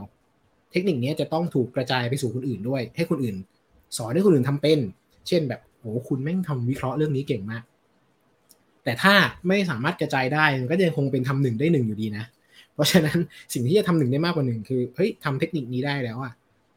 เอาไปลงในงานคนอื่นยังไงได้บ้าง สอนคนอื่นยังไงได้บ้าง เพราะฉะนั้นมันสำหรับผมเรื่องจูเนียร์เป็นเสนียร์มันจะมีเรื่องของการดูแลคนเรื่องของการสอนครับถ้าเป็นที่ที่ที่ทีมผมนะฮะผมไม่แน่ใจว่าทีมอื่นทำยังไงบ้างครับมันก็จะมีข้อหนึ่งจะเป็น senior ได้งาน junior จะต้องทำได้ full loop ก่อนแบบเต็มร้อยเปอร์เซ็นต์ข้อสองคือ เขาเก่งอะไรบางอย่างที่จะ contribute ได้ไม่เหมือนคนอื่น ไม่ว่าจะเป็นการ manage ทีมไม่ว่าจะเป็น skill บางอย่างที่เขาโดดเด่นขึ้นมา แล้วก็ key role ที่เขาต้องรับผิดชอบอะไรอย่างเงี้ยก็จะมีภาพสองสามอย่าง และสุดท้ายที่สำคัญที่สุดสำหรับ senior ที่ที่นี่ก็คือ acceptance ครับจะต้องได้รับการยอมรับเหมือนจาก senior คนอื่น เพราะตอนเป็นจูเนียคุณทำงานคุณให้ดีใช่ไหมเราทำงานเราให้ดี แต่พอเป็นซีเนียมันต้องมีเริ่มมีคาราบอเรตอะกับคนอื่นๆอะไรอย่างเงี้ยซึ่งมันต้องได้รับการ accept ว่าแบบโอเค นี่คือคนที่ฉันยินดีจะร่วมงานด้วยอะไรอย่างเงี้ยก็สำหรับที่นี่ของผมจะเป็นมุมมองผมก็จะประมาณนี้ครับ คือหลักการคือทำหนึ่งได้มากกว่าหนึ่งโอเคครับ คือต้องบอกก่อนว่า เนื่องจากผมอะก็ทำงานที่เดียวกับพี่ต่อมาก่อนนะ แล้ววิชาเดียวกัน เป็นผมยังผมผมยังใช้ culture ของที่ไวซ์ไซต์อะในการเผยแพร่สิ่งนี้อยู่อย่างต่อเนื่อง ถ้าใครไปคุย มีเดียมของหมีเรื่องมาเล่าอะผมก็จะเขียนเรื่อง culture เนี่ยอยู่ ซึ่งเหมือนพี่ต่อหรือใครสักคนเล่าให้ฟังว่า เคยมีคนอ่านบทความผมแล้วไปสมัครงาน เพราะว่าบทความผมก็มีเหมือนกัน เออคือต้องบอกก่อนว่าเป็นเป็น culture ที่ผมมายอมรับจริง ๆ ว่าเอออยากเอามา apply ต่อ ทีนี้ต้องบอกก่อนว่า แล้วพอต่อต่อมามันก็เริ่มเริ่มเริ่มมีการ add-on จากที่ใหม่ ๆ เข้าไปด้วยนะอันนี้ลองลองผมผมลองเสริมเพิ่มเติมนะเอ่อจริงๆอะอันที่พี่ต่อบอกว่าทำหนึ่ง ทำหนึ่งได้มากกว่าร้อยหรือทำหนึ่งอะไรได้มากกว่าหนึ่งอะไรเงี้ยอย่างที่ Thoughtworks เองเนี่ยเราจะเรียกกันว่าเออคนคนเนี่ยสร้าง impact ได้ level ขนาดไหนอ่าอาจจะเป็นใช่อ่ามันอาจจะเป็นการสร้าง impact ในเลเวลของลูกค้าเลเวลของทีมเลเวลขององค์กรอ่าเพราะฉะนั้นเนี่ยการจะบอกว่าเป็น senior หรือเป็น junior อาจจะเป็นเรื่องของการสร้าง impact แต่ถ้าเกิดมันนึกไม่ออกอะผมว่ามันคือการต่อยอดจากการเป็นเอ่อ key role หรือว่าการโค้ช เอ่อหรือว่าการ consult คนอื่นได้ เนี่ยแหละ มันมันมันก็เลยเป็นการสร้าง impact ต่อ impact ยังไง ยกตัวอย่างเช่นสมมุติว่า วันนี้ผมอาจจะบอกว่าอ่าเดี๋ยวเราสองคนไปแพงงานกันนะ อะไรเงี้ยซึ่งการแพงนะก็คือเกิดจากการที่มีเอ่อคนคนหนึ่งที่อาจจะอยากจะ challenge แล้วว่าฉันจะเป็น senior สอนกับน้องฝึกงาน แล้วผมก็อาจจะก็อาจจะเริ่มเห็นแล้วว่า feedback ของน้องฝึกงานเป็นยังไง หรือ น้องสามารถเข้าใจงานได้มากน้อยขนาดไหน มีการเปลี่ยนแปลงยังไงบ้าง การ reaction ออกมาการตั้งคำถามคือมันสะท้อนมันจะสะท้อนออกมาเอง เพราะฉะนั้นเนี่ยเอ่อถ้านึกไม่ออกว่ามันมันจะสร้าง impact ยังไง ก็อาจจะเริ่มต้นจากการที่เอ่อ keep assign อะไรบางอย่าง เช่นแบบเออลองเออแพงงานการลองฝากไปโค้ชหรือว่าฝาก facilitate งานบางอย่างคือคือคือในงานฝั่ง UX เนอะเอ่ออาจจะมีบาง session ที่จะต้อง lead เรื่องของเอ่อ session อะไรบางอย่าง เช่นอ่าเรามา create เออ journey ด้วยกันไหมเรามา create session บางอย่างด้วยกันไหมยกตัวอย่างของผมก็ได้เออผมก็ผมก็ไม่ได้บอกว่าผมเป็นคน lead facilitate ที่ดีนะอันบอกก่อนก็คือยกตัวอย่างเหตุการณ์นี้ครับ ยกตัวอย่างเช่น ผมมาคิดเอาเองว่าเอ่อการที่ dev เนี่ยเขา estimate เอาไม่เอาเอานี้ก่อน dev เนี่ยจะมี culture หนึ่งที่เขาเรียกว่า pair programming ถูกไหม การ pair programming คือการที่มีคนสองคนเนี่ยนั่งทำงานอยู่บนโค้ดชุดเดียวกันแบบ อาจจะมีการพูดคุยกันคนหนึ่งโค้ดคนหนึ่งพิมพ์ หรือว่ามีการคุยกันเพื่อให้โค้ดตัวนั้นมันมันเกิดขึ้นมาทีนี้ผมก็เลยคิดว่า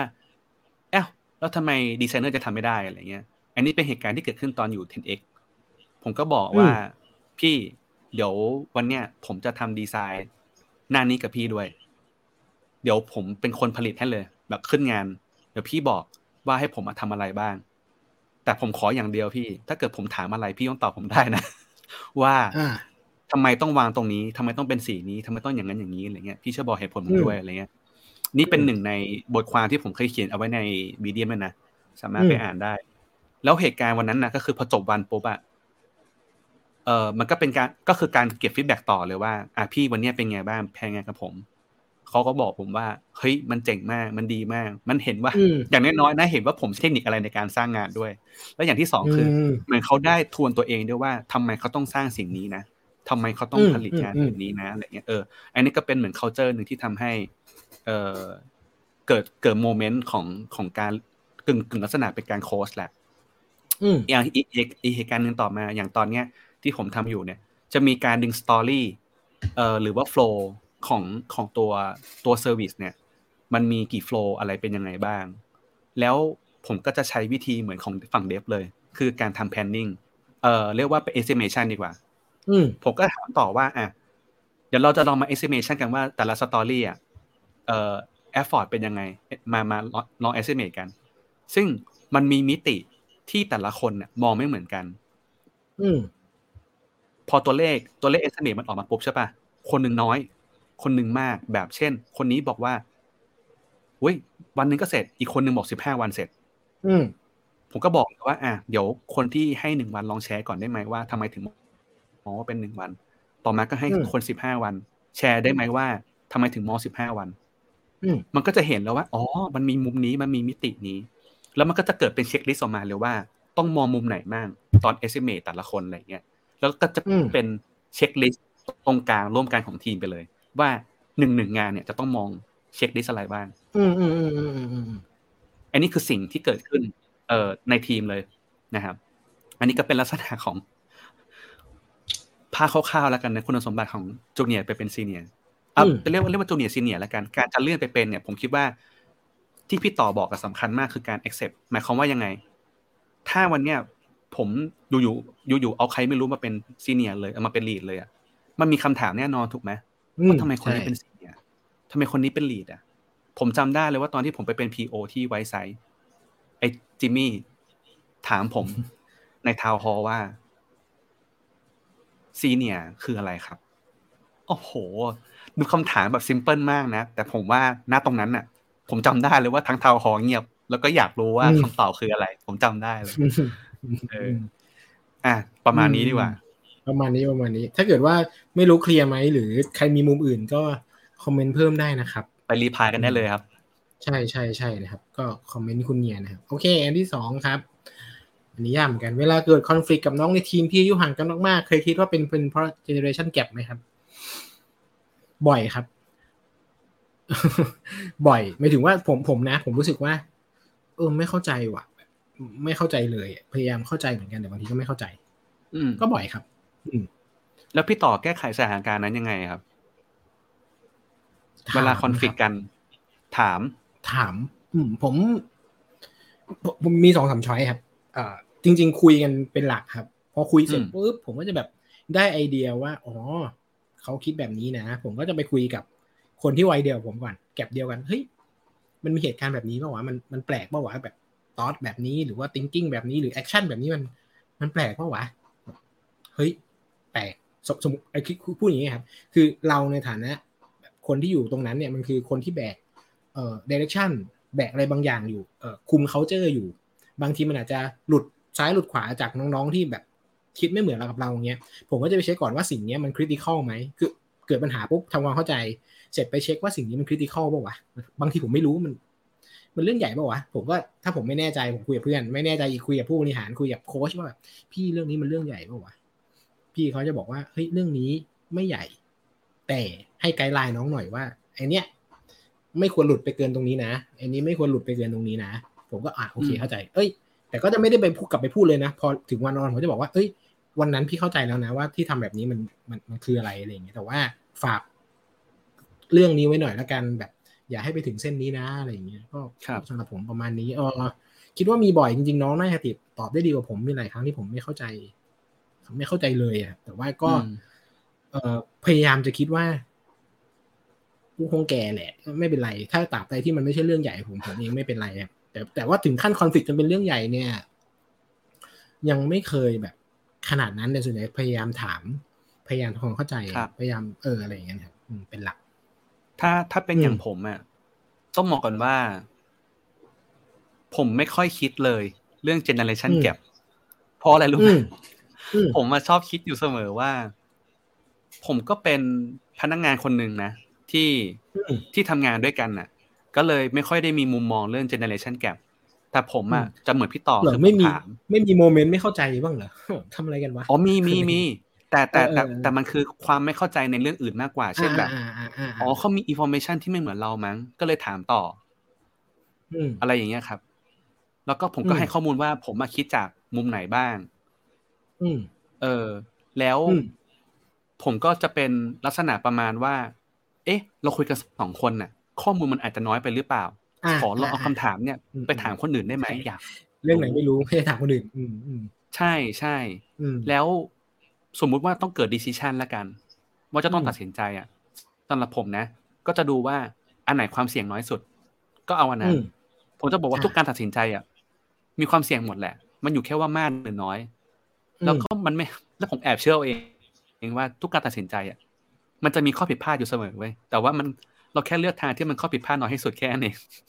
อืมอืมเออเรื่องครับเจนแกปผมจะมีหลักยึดอยู่อันหนึ่งซึ่งทำได้บ้างไม่ได้บ้างนะครับ แต่จำไว้เสมอคือ เอามาจากหนังสือของพี่จิก ประภาส ชลศรานนท์นะครับเขาบอกว่าปัญหา generation gap คือเขาตั้งชื่อมันน่ารักมากปัญหาหนอนกับผีเสื้อ หมายถึงว่าอือฮึเอ่อหนอนหนึ่งตัวเนี่ยเกิดมามันเป็นหนอนเนาะ แล้วมันก็กลายเป็นดักแด้ไอ้ช่วงเป็นดักแด้มันจะลืมว่ามันเคยเป็นหนอน แล้วก็โตเป็นผีเสื้อ ปัญหาก็คือว่าเวลาหนอนกับผีเสื้อมันทะเลาะกันน่ะไอ้ผีเสื้อก็จะแบบ มึงเป็นหนอนทำไมมึงไม่ทำทำไมมึงไม่บินวะเนี่ยอนาคตมึงจะเป็นผีเสื้อนะทำไมมึงไม่บินวะหนอนก็แบบกูจะบินยังไงวะเพราะกูไม่มีปีกกูมีตัวท่อนเดียวเนี่ยกูไม่มีปีกมันไม่เข้าใจนึกออกป่ะเพราะฉะนั้นคีย์ของคือไอ้หนอนอะ มันก็ยังไม่ได้เป็นผีเสื้อ มันก็ไม่เข้าใจว่าแบบอืมมึงบินได้ยังไงวะในขณะที่คนเป็นผีเสื้อก็จะแบบว่า ลืมว่าตัวเองเคยเป็นหนอนมันผ่านช่วงดักแรกลืมว่าตัวเองเคยเป็นหนอน ก็เลยแบบด่าว่าทำไมไม่บินหนีเพราะฉะนั้น ผมแค่เซตไมเซตนี้แหละเอออย่าลืม มันมีแก็บเสมอเรื่องเรื่อง knowledge เรื่องประสบการณ์เรื่องความรู้สำหรับผมเคสปัญหาหนอนกับผีเสื้อนะสำหรับผมคือคนเป็นผีเสื้อ อย่างน้อยแกอย่างน้อยเคยเป็นหนอนน่ะ ก็ต้องใช้พลังในการทำเข้าใจเยอะกว่าหนอนการเป็นผีเสื้อเพราะการที่จะหนอนทำความเข้าใจผีเสื้อเขาต้องใช้จินตนาการ คิดไปถึงอนาคตว่าแบบบินได้ยังไงวะทำไมถึงต้องคิดอย่างนั้นว่ามันใช้พลังเยอะมากครับการที่ผีเสื้อไปเป็นหนอนคือใช้ใช้อิมพัตตีเป็นหลักอะไรอย่างเงี้ยใช่เห็นด้วย เออทำทำได้บ้างไม่ได้บ้างนะครับ ผมพูดก่อนนะ ผมทำได้บ้างไม่ได้บ้าง แต่พยายามจะจำเรื่องนี้ไว้ในหัว เห็นด้วยเห็นด้วยครับ เป็นเรื่องหนึ่งที่ผม เป็นเรื่องหนึ่งที่ผมทำอยู่บ่อย ๆ เหมือนกัน คือ เพราะว่าอย่างที่ผมบอกเคยบอกพี่ต่อแหละ ผมย้ายสายมาเนอะแล้วผมก็รู้สึกว่าอืม จุดเริ่มต้นของการย้ายสายมันแต่ละคนมันเป็นเรื่องยากเสมอ เพราะฉะนั้นนะเวลามีใครมาเพลนหรือว่ารู้สึกติดขัดอะไรอะ เราก็จะพอจินตนาการได้ประมาณหนึ่งว่าอ๋อเขาน่าจะติดเรื่องนี้มั้งอะไรเงี้ย ก็ถามกลับไปก่อนอืมว่าใช่ไหมอืมอะไรเงี้ยอืมแล้วก็ยังไม่ป้อนนะ อาจจะยังไม่ได้บอกว่าต้องทำอะไร อาจจะต้องต้องลองให้ช้อยส์เขาเหมือนเดิมอะไรเงี้ยครับอืมมันอาจจะช่วยได้อืมโอเคเราไปกันต่อไหมครับ เรามีคำถามอีกเยอะเลยมา วันออนวันกับน้องๆในทีมคุยอะไรบ้างครับ อืม ผมก่อนเนาะอืมเอาเลยผมถ้ามีปัญหาแค่ปัญหาครับ มีปัญหาอะไรไหม ไม่ว่าจะเป็นโปรเจกต์ ไม่ว่าจะเป็นปัญหาส่วนตัว ช่วยได้ก็ช่วย ช่วยไม่ได้ช่วยคิด ช่วยคิดไม่ได้ ช่วยอยู่ข้างๆหมายถึงว่าอะถ้าเป็นโปรเจกต์มันอยู่ในมือเรา ปัญหาที่มันอยู่ในมือเราเราก็ช่วยแก้ได้เนาะบางอย่างนู่นนี่นั่น บางปัญหาไม่ได้อยู่ในมือเรา ก็ช่วยคิด แต่ถ้าเรื่องไหนมัน sensitive มาก มันยากมาก แล้วมันไม่ได้อยู่ในมือเราเลย และคำแนะนำของเราอาจจะออกหัวออกก้อยก็ไม่รู้ ก็แค่จะบอกว่าเอออยู่ข้างๆสำหรับผมนะ ถ้าไม่มีปัญหา session นั้นไม่มีปัญหา ก็จะแผนอนาคตกัน ว่าแบบอยากไปไหน เจอหรือยังอลองไปทำแบบนี้ดูสิ แล้วเดือนหน้ามาคุยกันว่าแบบใช่ไม่ใช่อะไรเงี้ยของผมก็คุยแค่นี้แก้ปัญหากับแผนอนาคต อาจจะมี session พิเศษที่ recheckบ้างว่าแบบยังคิดว่าที่นี่ ให้แวลูกับแกอยู่ไหมอะไรก็จะมีบางจังหวะที่เช็คเรื่องนี้ว่าแบบ อืมจะออกหรือยังอะไรเงี้ยเดี๋ยวที่นี่ยังมีแวลูกับแกอยู่ไหมและแกคิดว่าแกยังยังยังรู้สึกมีแวลูกับที่นี่อยู่ไหมอะไรเงี้ยประมาณนั้นสำหรับผมนะถ้าถ้าเป็นของผมตอนนี้วันออนวันจะยังไม่ค่อยเกิดขึ้นมาก แต่ว่าอืมผมไม่ค่อยชอบเรียกเซสชันว่าวันออนวันละกันนะ มันดูแบบอืม พอพอเราใช้ชื่อนี้ปุ๊บอะมัน มันเหมือนมีความซีเรียสอะไรบางอย่างซ่อนอยู่อะไรเงี้ยสิ่งที่ผมทำก็คือก็จะก็จะเป็นลักษณะประมาณว่า ทักไปหามากกว่า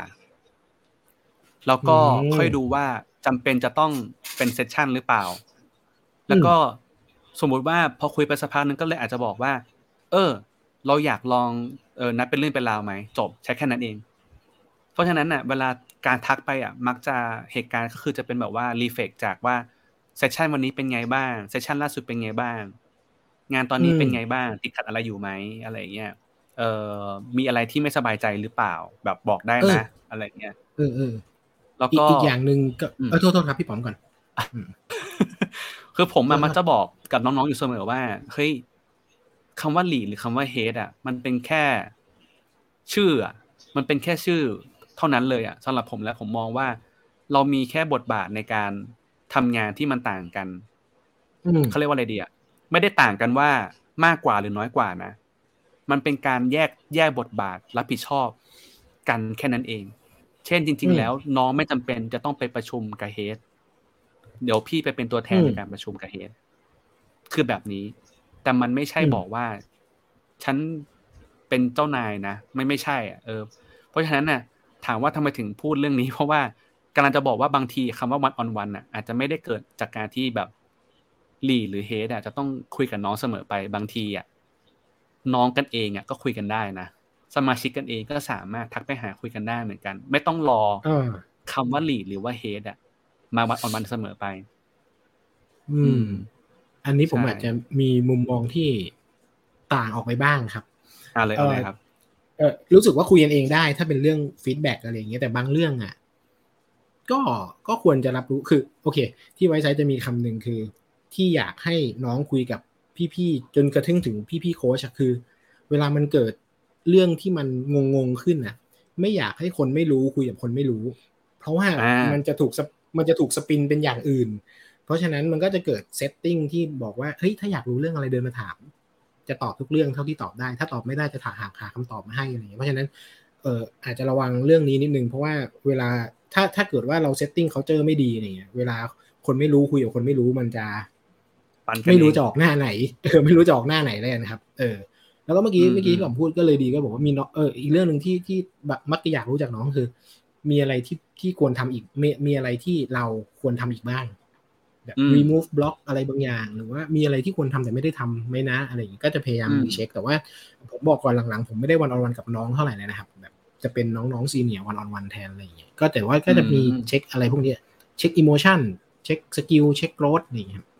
อืมประมาณนี้โอเคครับไปไปกันต่อ โอเค ปกติมีการทำ personal development กับน้องๆในทีมยังไงคะ อืม พี่ต่อก็ได้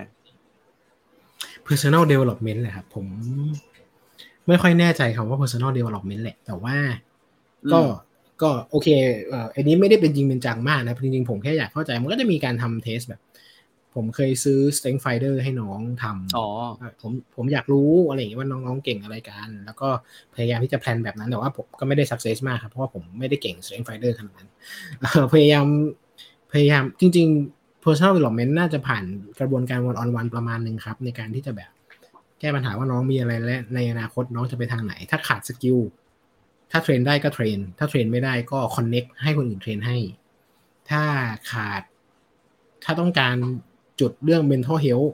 ก็จะพยายามรับฟังแต่เราช่วยไม่ได้ทุกเรื่องเออเราแก้ไม่ได้ทุกเรื่องแหละสำหรับผมนะผมก็เลยจะแบบพยายามที่จะทำความเข้าใจให้ได้มากที่สุด และพยายามหาคนที่น่าจะช่วยได้ เป็นหลัก ผมไม่รู้ว่านี่คือ personal development หรือเปล่าเฮแต่ว่าอืมตอบแบบนี้ก่อนแล้วกัน ไม่ค่อยแน่ใจครับ ครับ ถ้าครับ ถ้าเป็นของผม เอ่อก็คือ อ่านอ่าน อ่านบรรยากาศก่อน ว่าเขากำลังอยากได้อะไรกันหรือเปล่า ยกตัวอย่างเช่นนะครับ เอ่อสมมุติว่าตอนเนี้ย ทีมอาจจะอยากได้ทักษะอะไรบางอย่างอยู่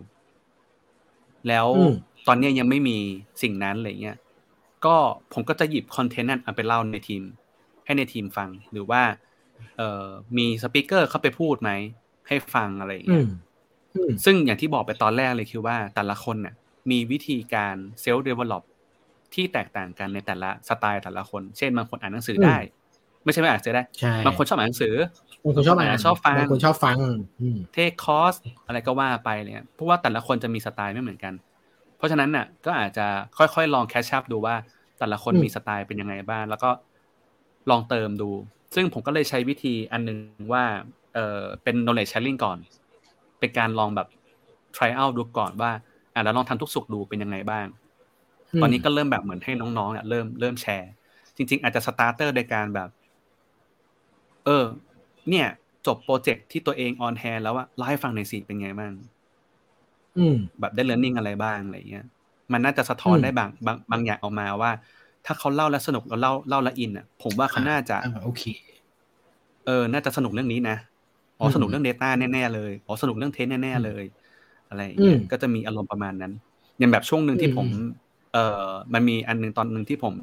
เรียน AGA อะ Google Analytics ไปอะแล้วก็ไปบอกน้องๆเนี่ยน้องๆก็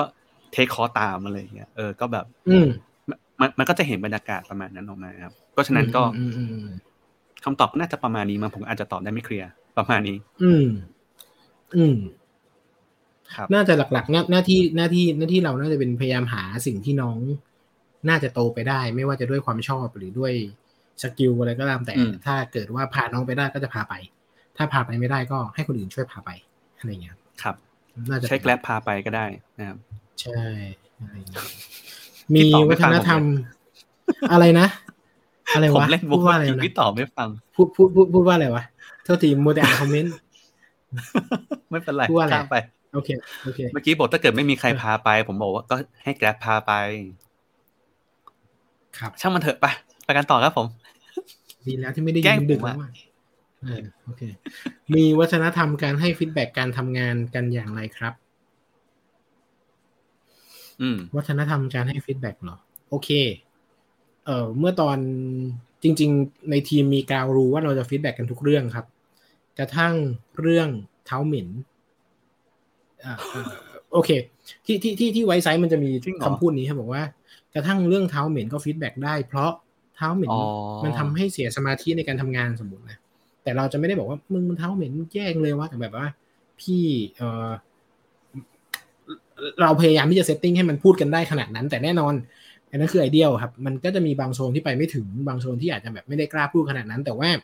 อย่างน้อยๆ สิ่งที่เกิดขึ้นคือน้องเราพยายามทำให้น้องกล้าพูดทุกอย่างกับเรา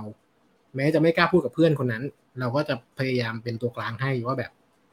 อะเออมันเกิดเคสนี้ขึ้นนะ ลองปรับ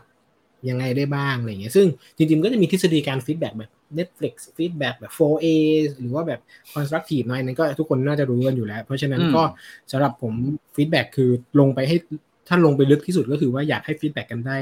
ทุกเรื่องครับพยายาม set ground rule แบบนั้น แต่ว่าอืมเกิดขึ้นได้หรือเกิดขึ้นไม่ได้ขึ้นอยู่กับ culture ขึ้นอยู่กับหลายๆอย่างที่เราจะ build กันขึ้นมาอะไรอย่างเงี้ยครับของผมของผมคล้ายๆพี่ต่อ เอ่อเลยก็คือจริงๆ อยากให้ feedback ได้ทุกเรื่อง อยากให้คุยกันได้อะไรเงี้ยอยากให้เป็น safe space ที่สามารถอืมพูดกันได้อะไรเงี้ย constructive ด้วยนะ ไม่ใช่ว่าพูดอืมแค่แบบ emotional แต่ว่าต้องบอกได้ว่าอืมในมุมมองเขาเนี่ย เอ่อมันจะมันทำมันได้ทำไมหรออะไรเงี้ยแล้วก็อืมอย่าลืมนะครับ ผู้รับ feedback จริง ๆ แล้วเนี่ยเอ่ออันนี้เป็นเรื่องนี้ที่ผมเรียนรู้มาแล้วกันเนาะในการทำงานที่ผ่านมาอะไรเงี้ยเอ่อ feedback บางอย่างเรา ไม่จำเป็นต้องรับก็ได้ รับมาวางไว้ รับมาวางไว้แบบเข้าใจ เออ แต่ว่าขอบคุณแต่ว่าไม่ใช่เป็นการdefend นะอืมไม่ใช่แบบว่าอืมปฏิเสธทันทีแบบเฮ้ยไม่จริงไม่เอาอะไรอย่างเงี้ยไม่ใช่นะมคือก็รับฟังไว้แล้วก็ลองดูว่า เออจะไปปรับยังไงบ้างอะไรเงี้ยอีกทีหนึ่งแต่ว่า เออสุดท้ายแล้วมันก็คือการ ให้เข้าใจขเออ มันอาจจะไม่ใช่ของขวัญสักทีเดียวด้วยมั้งบางอย่างนะเออ แต่ว่าอืมเออเออไม่มันก็เซตติ้งแบบนี้ไงหมายถึงว่าfeed feedback มันคือสิ่งที่อ่าถ้าถ้าเป็นในมุมแบบ Data ก็คือ การที่มี feedback loop มันจะทำให้ AI ฉลาดขึ้น อันนี้ก็เหมือนกัน feedback มันทำให้ให้เราเป็น better person อะเป็นคนที่ดีขึ้น เพราะฉะนั้นไม่ว่า feedback นั้นมันจะแบบแย่หรือดียังไง มันก็เป็นของขวัญแหละ แต่ว่าอย่างน้อยต้องมี intention ที่ดีอย่างที่เขาบอกกันเนาะโดยแบบหลักการ อืม แล้วก็อยู่ที่การที่เรา set bonding ทีมได้ดีขนาดไหนด้วย เพราะบางอย่างอืมถ้าเกิดสมมติว่าทีมแบบยังไม่ยังไม่ trust กันอะ อาจจะอาจจะเคลือบแคลงใจได้ แล้วอาจจะรู้สึกว่าไม่กล้าบอกก็ได้นะ บางทีมัมันเคลือบแคลงการใน intention อะเออ คือการไม่อืมกล้าบอกอะ อันตรายมากอะนะ ผมมาบอกน้องเสมอว่าอืมถ้ามีอะไรให้บอกพี่ได้ทุกอย่างนะ เอออมไม่อยากแบบอยู่ในโมเมนต์ที่เราเคยเห็นละกันนะว่า แบบพูดคุยกันเองหลังไม่แล้วแบบห ลีดไม่รู้เฮดไม่รู้อะไรเงี้ยแบบเฮ้ยพี่ต่อแม่งอย่างนั้นอย่างนี้อะไรเงี้ยเออ เราไม่อยากเจอโมเมนต์แบบนั้นอะอืมอะไรนะไม่อยากเลยแต่ไม่อยากเลยแต่ก็ไม่ใช่เรื่องง่ายที่จะทำอะไรเงี้ยครับ อืมอือืมมหวังว่าแล้วกันนะหวังว่าจะไม่มีครับอืมอืมอะไรเงี้ยไปกันต่อครับโอเคคุณเพิร์ทถามว่า BTC กับไม่ ETH ไม่ไม่ไม่ลงทุนครับตัวไหนดีครับอะข้ามไปเนาะครับโอเค ในความคิดของทั้งสองคนคิดว่าการเมนทอร์คนในทีม เช่น ให้ล้มบนฟูก หรือการโยนลงน้ำและให้ว่ายเข้าฝั่งเอง ควรเลือกใช้กับลูกทีมเป็นเคส by เคส หรือควรสร้างให้เป็น culture ประจำทีมแล้วรีคูดคนให้เหมาะกับ culture ดีครับ ว้าว อืมคิดก่อนพี่นะตอบก่อนนะคิดก่อนนะคิดก่อนนะยากจังเออสำหรับผม จริง ๆ แล้ว เออ โอเค ที่ที่คิดนานเพราะว่าไม่ได้มี framework ไม่ได้มีแนวคิดนี้ตั้งแต่ต้น ก็เลยพยายามคิดว่าตัวเองทำอะไรไปนะผมค่อนข้างเป็นเคส by เคสครับ ผมนะ ซึ่งอาจจะไม่ดีก็ได้มั้งไม่แน่ใจเหมือนกัน คือตัวรีตอน recruit อะก็ก็เลือกแต่ว่าส่วนใหญ่เลือกที่ aptitude เลือกที่เคมี อะไรอย่างเงี้ยครับ แต่ว่าสำหรับผมเป็นเคส by เคสคือผมคิดเขาบอกว่า lead ทีมที่ดีมันจะมีเหมือนคนเล่นเทนนิสอะครับ ประมาณว่า ถ้าอีกฝั่งหนึ่งเป็นคนตีลูกโดงเออเราต้องตีแบบนี้นะ ถ้าอีกฝั่งหนึ่งตีเร็วเราตีแบบนี้นะ เหมือนกัน ถ้าเราเจอน้องแบบนี้เราโค้ชแบบนี้นะ ถ้าเราเจอน้องอีกแบบหนึ่งเราโค้ชอีกแบบหนึ่งอะไรอย่างเงี้ยปัญหาก็คือว่าตัวเราเองเราอาจจะโค้ชไม่ได้ทุกแบบ อืม ถ้าถ้าในทีมเรามีคนหลายแบบที่โค้ชได้หลากหลาย ผมว่าเคส by เคสก็ดีครับอืม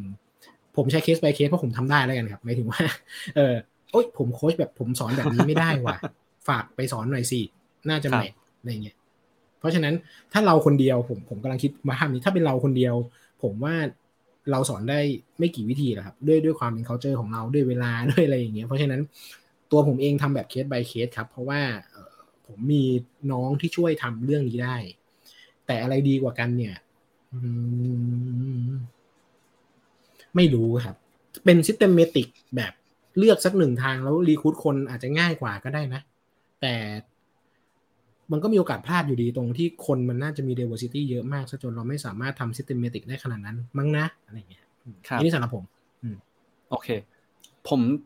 น่าจะตอบคล้ายๆพี่ต่อก็คือว่าคือจริง ๆ ต้องบอกว่าก่อนหน้าเนี้ผมพูดไปแล้วเรื่องเรื่องเรื่อง self development เนอะมันน่าจะเป็นเรื่องนี้เหมือนกันคือผมมามองว่า แต่ละคนมีสไตล์ในการเรียนรู้และเติบโตที่มันแตกต่างกัน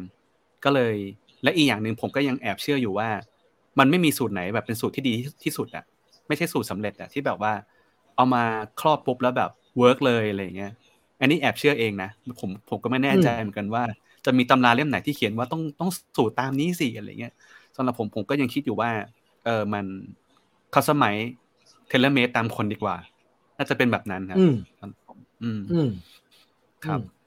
โอเค ไปกันต่อไหมครับ เคยถูกมองหรือคิดกับตัวเองว่าไบแอสกับน้องๆ บางคนในทีมบ้างไหมครับ ถ้าเคยจัดการกับมันยังไงครับ เคยถูกมองไหมไม่รู้ครับ ผมไม่เคยได้ฟีดแบ็กเรื่องนี้มาก่อน อืม แต่ ผมรู้สึกว่ามีความเป็นไปได้ที่จะมีครับ เพราะว่า ผมไม่คิดว่าตัวเองสามารถปฏิบัติกับคนทุกคนได้เหมือนกันแบบเป๊ะๆเป๊ะๆหรือต่อให้ปฏิบัติเหมือนกันเป๊ะๆเป๊ะๆจริง ๆ มันก็ไม่ได้มีคนเห็นเหมือนกันนึกออกไหมผมไม่ได้ปฏิบัติกับนายเอต่อหน้าคนทั้งสิบสี่คน หรือปฏิบัติกับกับนายซีต่อหน้าคนทั้งสิบสี่คนนายเออาจจะไปแบบอีกที่หนึ่งนายซีอาจจะอีกที่หนึ่งแต่บังเอิญมีคนเห็นกับบังเอิญมีคนไม่เห็นก็อาจจะคิดว่าผมไปแอดได้เพราะฉะนั้นผมว่าก็ก็น่าจะมีครับจัดการกับมันยังไงบ้าง เนื่องจากไม่เคยมีฟีดแบ็มาตรงๆผมเลยไม่ได้จัดการอะไรเออไม่ได้จัดการอะไรแต่ว่า ค่อนข้างตั้งสติตัวเองประมาณนึงครับ ว่าเรา อ๋อต้องเคลียร์คำนี้ก่อนนะคำว่าแฟร์เนี่ยอืมไม่ไม่มีอยู่จริงนะครับหมายถึงว่า เอ่อคนนึงพร้อมเรียนรู้มาก คนนึงอาจจะไม่พร้อมเลย คนนึงนู่นนี่นั่น เราอะแฟร์เอ่อในเรื่องของ available ที่จะมอบให้ resource ที่จะมอบให้ เพียงแต่ว่าใครพร้อมเอาไปก่อนเราให้ก่อน ใครพร้อมมาทีหลัง เราก็ให้เหมือนกันแต่มันต้อง match กันระหว่างทั้งคนให้คนรับอะไรเงี้ยสำหรับผมเป็นแบบนี้นะ ไม่รู้ไม่รู้เคลียร์ไหมแต่ว่า สรุปคือมีความเป็นไปได้ว่าน่าจะมีครับ เพียงแต่ว่าไม่ได้จัดการ ซึ่งไม่รู้เหมือนกันว่าตอนนี้มีน้องๆฟังอยู่ไหมถ้าน้องฟังแล้วรู้สึกไม่โปรดบอกนะครับไม่รู้เลยไอ้เรื่องนี้นะครับอืมมีการวิงวอนผ่านผ่านไลฟ์ด้วยนะครับ เออไม่ไม่รู้ไม่รู้ไงไม่รู้ว่าว่าว่ามีใครมาดูบ้างโอเค เอามุมมุมมุมมุมผมบ้าง ผมผมมองอย่างนี้ก่อนว่า bias มันแสดงว่ามันเกิดจากการที่เราพูดกระทำห รือตัดสินใจอะไรบางอย่างออกไปแล้วมันมีคำว่า bias เนอะอืมโดยโดยโดยส่วนมากแล้วอะหนึ่งคือผมมักจะถามทีมก่อนว่า คิดเห็นยังไง แล้วก็ให้ทีมตัดสินใจก่อน อืมถ้าทิศทางมันไปทางเดียวกันน่ะ ผมว่าโอเค แต่แสดงว่าก็จะมีบางคนที่ไม่เห็นด้วยอืมอยู่เสมอ อาจจะมีอืมอืมหรืออาจจะไม่ได้แสดงออกออกมายกตัวอย่างง่ายๆก็ได้ครับ ผมสอนหนังสือมหาลัย ผมสอนมหาลัยที่มีนักเรียนในห้องในในวิชาผมอะสิบห้าคน ความขัดแย้งมันก็จะมีอยู่ประมาณหนึ่งอาจจะมีคนสองคนที่คิดว่าคุณจะทำงานเดี่ยวหรือว่าทำงานกลุ่ม ทีนี้สถานะการล่าสุดผมสอนนักเรียนทั้งหมดสามร้อยกว่าคน คิดดูถ้าเกิดผมบอกว่าทำงานเดี่ยวกับทำงานกลุ่มอะเกิดอะไรขึ้น โอ้โห ขัดแย้งสุดตัวเลยถูกป่ะผมว่าสถานการณ์นี้อืมอาจจะยกตัวอย่างได้ แล้วอืม ความสำคัญคือเราต้องบอกด้วยเหตุผลครับ ผมผมเข้าใจว่าอย่างนั้นนะ เหตุผลนะต้องบอกอืมให้ได้อืมว่าอืมเราตัดสินใจอะอืมเพราะอะไร ใช่ใช่ใช่ใช่เพราะความไบแอดอะมันเกิดจากการเคลือบแคลงใจ เอาง่ายๆเลยผมเชื่อ ผมเดานะ ผมเดาเองนะไม่รู้จริงหรือเปล่าพี่ต่อเองก็อาจจะเป็นหนึ่งในเหตุการณ์ที่เป็นน้องคนหนึ่งที่เคยคิดว่าทำไมพี่เข้าไบแอส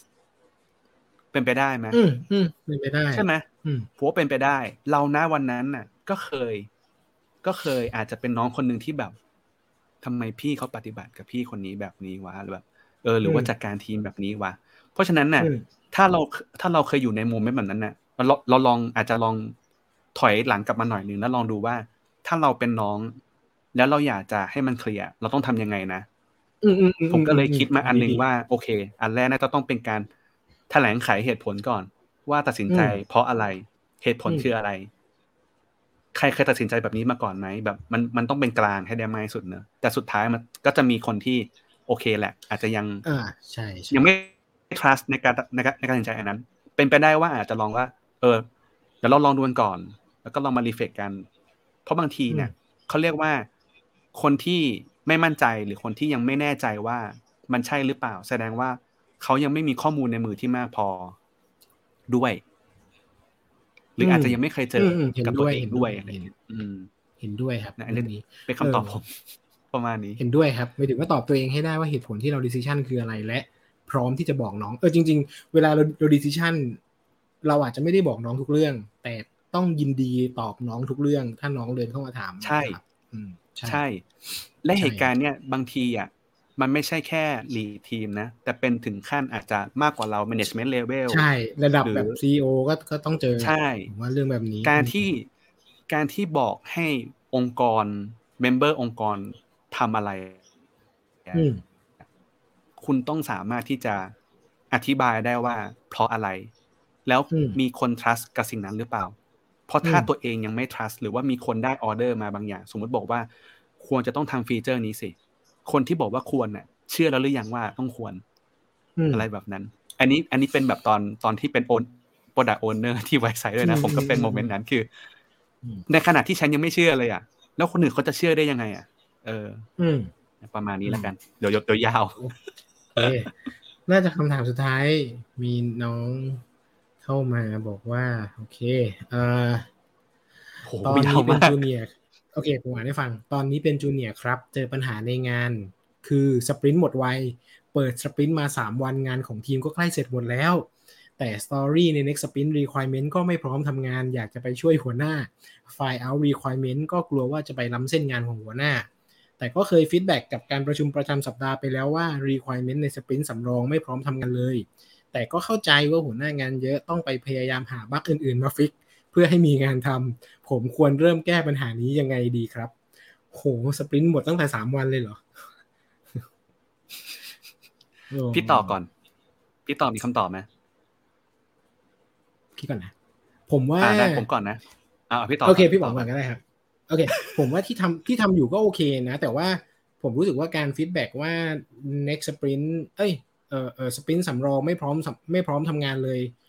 อาจจะ ยากเหมือนกัน เพราะ เพราะการที่การที่การที่เขาไม่ได้เอาเข้าสปรินต์แปลว่ามันก็คงอาจจะยังไม่พร้อมอะเดาแค่นี้ตอนเดานะเดาว่าตอนสปรินต์แพนนิ่งก็คง estimate กันแล้ว แล้วทีนี้ต่อให้แรงเหลือ แต่ว่าเขาไม่ได้เอาเข้าแปลว่ามันก็คงไม่พร้อมจริงๆแหละซึ่งอันนี้เป็นเรื่องที่เขาน่าจะต้องไปจูนอะไรหลายๆอย่างเนาะไม่รู้อะถ้าเป็นผมผมจะถามว่าอะพูดจริงๆนะพี่ผมว่างอะทำอะไรดี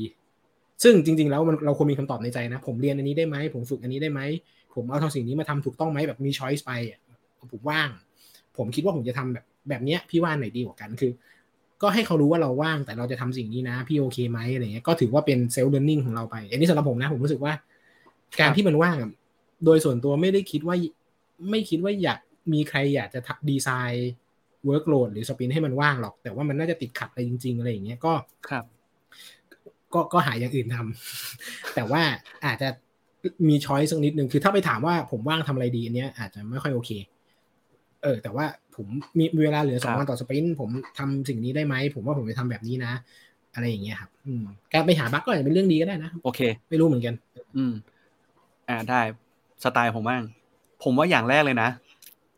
ตอนแพนนิ่งเกิดอะไรขึ้นคำถามผมนะเพราะว่าตอนแพนนิ่งมันคือการคุยกันแล้วว่า estimation ของงานที่เรากำลังจะเข้าไปเนี่ยมันใช้เวลาขนาดไหน คือปกติอืมสมมตินะ สปินสปินหนึ่งสองสัปดาห์ถูกไหมถ้าเกิดเราแพนนิ่งกันแล้วอะแสดงว่าเรารู้แล้วว่างานเราอะมัน estimate อยู่ที่ประมาณสามวันเสร็จอืมนั่นหมายความว่า เราต้องรู้แล้วว่าเราจะเติมอะไรมันต่อ ทีนี้ถามว่าจะเกิดอะไรขึ้นเอ่อย้อนย้อนกลับมาตอนที่ผมแชร์เรื่องเอ่อ principle ของทีมผมอะจริงๆต้องบอกอืม principle ผมอะจะจะกำลังจะเขาเรียกว่าค่อย ๆ เติมนะ ไม่ใช่อยู่มาโพร่งปุ๊บแล้วแบบ โอ้ ทีมผมมี principle ทั้งหมดสิบวันครับ อะไรอย่างเงี้ยไอ้สิบสิบอย่างครับอะไรเงี้ยก็คงไม่ใช่ ผมอะค่อยๆเติมกับทีมอยู่เอ่อ principle ผมมีสองอย่างตอนนี้ก็คือเรื่องของ design with data ซึ่งเป็นการเอ่อ data inform ด้วยอะไรเงี้ยนะครับอันที่สองคือ continuous เอ่อ discovery ก็คือการทำ research อย่างต่อเนื่อง เพราะฉะนั้นเนี่ยเอ่อสิ่งที่เกิดขึ้นในในแต่ละ คือตอนเนี้ยเอ่อต้องเรียกว่าไงดีอะรอบในการทำงานในช่วงเนี้ยของผมอะ ในทีมเนี่ยก็จะมีเรื่องของการ improve product ด้วย มีการวางรถแมพไปด้วยว่าทีมอะมีการวางแผนงานยังไงบ้าง มีการวางแผนว่าจะทำเอ่อ discovery ยังไงบ้าง เช่น จะหยิบ story ของ flow ในใน service เราเนี่ย เอาไป testing อยู่เรื่อยๆ เก็บข้อมูลลูกค้าอย่างเรื่อยๆเอ่อเข้ามา improve product อย่างเรื่อยๆ ถึงแม้ว่าอืมสมมตินะ ต่อให้เป็นแบบเคสอย่างเงี้ยสมมติว่า estimate มาแล้วว่ามีงานที่ estimate แล้วว่าจบภายในสามวันอะแต่อีกเจ็ดวันอะผมจะทำสิ่งนี้เลยคือมันต้องบอกใช่ใช่ใช่ผมว่าผมว่า direction team อะมันจะเป็นเหมือนกับประมาณเนี้ยอันนี้คือสิ่งที่ผมวางเอาไว้นะคล้ายๆพี่ต่ออันนี้ผมเสริม อืมประมาณนี้ครับครับคิดว่าก็เออจริง ๆ ปัญหานี้ไม่น่าจะเป็นเกี่ยวกับ lead หรืออะไรลองไปเช็คตัว planning ดูครับว่าเกิดอะไรขึ้น อืมครับ มันคือการโอเค contribute เนอะว่าทีมเราอะสามารถ contribute ให้กับองค์กรอะในมุมไหนบ้าง ถ้ามันเคลียร์ปุ๊บเนี่ยอืมเดี๋ยวมันจะเกิด execution ขึ้นมาด้วยอีกทีหนึ่งว่าอืมอ๋อเพื่อตอบโจทย์เอ่อ vision ของทีมฉันเนี่ย คือแบบนี้นะ ฉันจะทำสิ่งนี้อยู่อย่างต่อเนื่องสม่ำเสมอนะอืมคิดครบแล้วใช่ไหม measure measure แล้วใช่ไหมอะไรอย่างเงี้ย sure แล้วใช่ไหมว่าที่ส่งมอบงานไปเนี่ยมันทำงานได้จริงพิสูจน์ได้ยังไง อะไรอย่างเงี้ยครับ อะประมาณนี้คร่าวอืมๆยังมีคำถามพี่ต่ออีกใช่ไหมจะทันจะจบผมไหพมอแล้วครับ ไม่เป็นไรหรอก ไม่เป็นไรหรอก ผมว่ามันยาวแหละเออวันนี้หนักหน่วงเลย ขอบคุณทุกคนมากเลยนะครับ ที่อยู่กันมาถึงเกือบห้าทุ่ม ซึ่งเซอร์ไพรส์มากเหมือนกันไม่คิดว่าวันเสาร์จะอยู่ด้วยกันดึกจริงๆขนาดนี้ขอบคุณมากเลยครับ เรื่องอะไรที่เราพูดไปย้ำอีกทีว่า มันเป็นประสบการณ์ มันเป็นแค่การแชร์ไอเดีย แล้วก็ ผม disclaimer ผมเองก็ไม่ได้เป็น lead team ที่ดีครับหมายถึงว่าก็ learning มาเรื่อยๆพยายามที่จะทำให้มันดีขึ้นเรื่อยๆ เท่าที่ เท่าที่ทำได้อะไรอย่างเลยครับก็ไม่รู้เหมือนกันว่าจริงว่ามันจะช่วยอะไรใครได้แค่ไหนในวันนี้นะครับเผื่อเป็นไอเดียอืมซึ่งถ้าเกิดว่าใครฟังแล้วรู้สึกว่ามี รู้สึกว่ามีอะไรอยากเพิ่มเติมจริงก็เติมคอมเมนต์มาได้เลยนะครับ หรือว่าถ้าไม่กล้าคุยในคอมเมนต์ inbox มาก็ได้ครับมาแชร์นู่นนี่นั่นอืมเรายินดีเสมอครับอืมเผื่อว่าทุกมีวันไอเดียนี้ที่แบบเมื่อกี้ครับที่พี่ต่อพูดมันไม่ work นะ รู้สึกว่ามีไอเดียนี้น่าจะดีกว่าโอ้ยินดีมากเลยครับ ผมจะขอบคุณมากๆ อืม อืม ผม ผมยังรู้สึกว่าทุกวันเนี่ยผมยังไม่เป็น head เลยนะ ผมยังไม่เป็น lead เลย ผมยังรู้สึกว่าผมยังเป็นอืม junior อยู่ คือตลกมากตรงที่ว่า มีมีวันหนึ่งเอ่อผมลืมชื่อน้องขออภัยด้วย คือน้องเขามาเขามาชวนว่า เอ้ย พี่ป๋อมพอดีผมจะทำแบบเหมือน community เล็ก ๆ แบบเหมือนไลฟ์เอ่อซูมคุยกัน ปรึกษาเรื่อง UX กันอะไรเงี้ยแล้วผมก็เลยเข้าไปจอยโอเคโอเคแล้วเขาก็มีแนะนำตัวกันเออผมเออเป็น intern เอ่อ UX ที่นี่ครับอะไรเงี้ยแล้วก็วนมาหาผมผมก็ผมก็บอกว่า เออพี่ก็ intern อยู่ครับตอนนี้ intern การ intern การเป็น lead อยู่ intern การเป็น head อยู่อะไรเพราะฉะนั้นผมก็รู้สึกว่าทุกวันเนี่ยผมก็ยัง intern อยู่ทุกวันนะไม่ไม่ไม่ไม่ได้คิดว่าแบบโหฉันจะเป็น lead ที่ดีแล้ว ฉันจะเป็น head ที่ดีแล้วเหมือนพี่ต่ออะมัน suffer มากครับการเป็น lead สำหรับ ผมคนที่เออผมทิ้งท้ายเอาโทษทีพี่ต่อก่อน ไม่ไม่มีอะไรครับเราแค่บอกว่ามันอ๋อ suffer มันยาก เออ ผมทิ้งท้ายไว้อย่างหนึ่งวันนี้เราพูดด้วยลักษณะเป็นเหมือนการ build team หรือว่ามีการเรื่อง coaching อืมมันมีสิ่งหนึ่งที่ผมย้ำกับตัวเองอยู่เรื่อยๆอยู่เสมอว่า ต้องระวังความคาดหวัง คืออืมโค้ชอะเป็นลักษณะว่าการบอกว่า สิ่งสิ่งเนี้ยเรา แค่มองว่ามันน่าจะดีสำหรับสถานการณ์นี้ แต่คนตัดสินใจอะคือคนที่เขารับคอืมำคำตรงนี้ไปเนอะและเราอะอย่าไปคาดหวังว่าเขาจะต้องทำตามเราทำเหมือนเราอืมเพราะเพราะถ้าคาดหวังอะใช่มันก็คือการคอมมานเออคอมมิชเมนต์เร่งรัดอืมอะไรสักอย่างหนึ่งอะแล้วเราก็จะผิดหวังด้วย เพราะฉะนั้นใช่อย่างที่พี่ต่อบอกเลย มัน suffer มาก คือเราต้องมองหลายมุมมาก เพื่อให้คนเห็นภาพเร็วๆนะ จริง ๆ แล้วอะอย่างเอาเป็นว่าอย่างผมเนี่ยเป็น UX เนี่ย UX เนี่ย จริง ๆ แล้วอะบางคนอาจจะบอกว่าทำงานกับ dev ทำงานกับ PO แต่จริง ๆ แล้วอะพออยู่ในลักษณะเป็น service ปุ๊บอะมันทำงานหลายทีมมาก มี QA มี Customer Support มีทีม Marketing มีโอ้เต็มไปหมดเลย เพราะฉะนั้นเนี่ย สิ่งที่เกิดขึ้นคือเราต้องรีบข้ามอะไรบางอย่างให้ได้ไวที่สุดด้วยอะไรเงี้ยอย่าไปเออคาดหวัง กับการที่เขาจะต้องทำตามเหมือนเรานะเออใช่อะไรเงี้ยใช่สสุดท้ายทุกคนก็มี โอเค ผมบอกว่าเราอยู่ในดิสโกเทคเดียวกันเนาะทุกคนเต้นในจังหวะเดียวกัน แต่ความหมายคือ ทุกคนไม่ต้องเต้นท่าเดียวกันก็ได้ ใช่ เออทุกใช่คนโยกหัวด้วยด้วยก้าวสูเหมือนกันแต่บางคนเนี่ยโยกขาบางคนโยกแขน ซึ่งใช่อันนี้คืออิสระเป็นออโตโนมีของแต่ละคนเลยครับ เพราะฉะนั้นใช่มันประมาณเนี้ยอืม จริง ผมจะชอบอืมพูดประโยคนี้เสมอเลยว่าอะ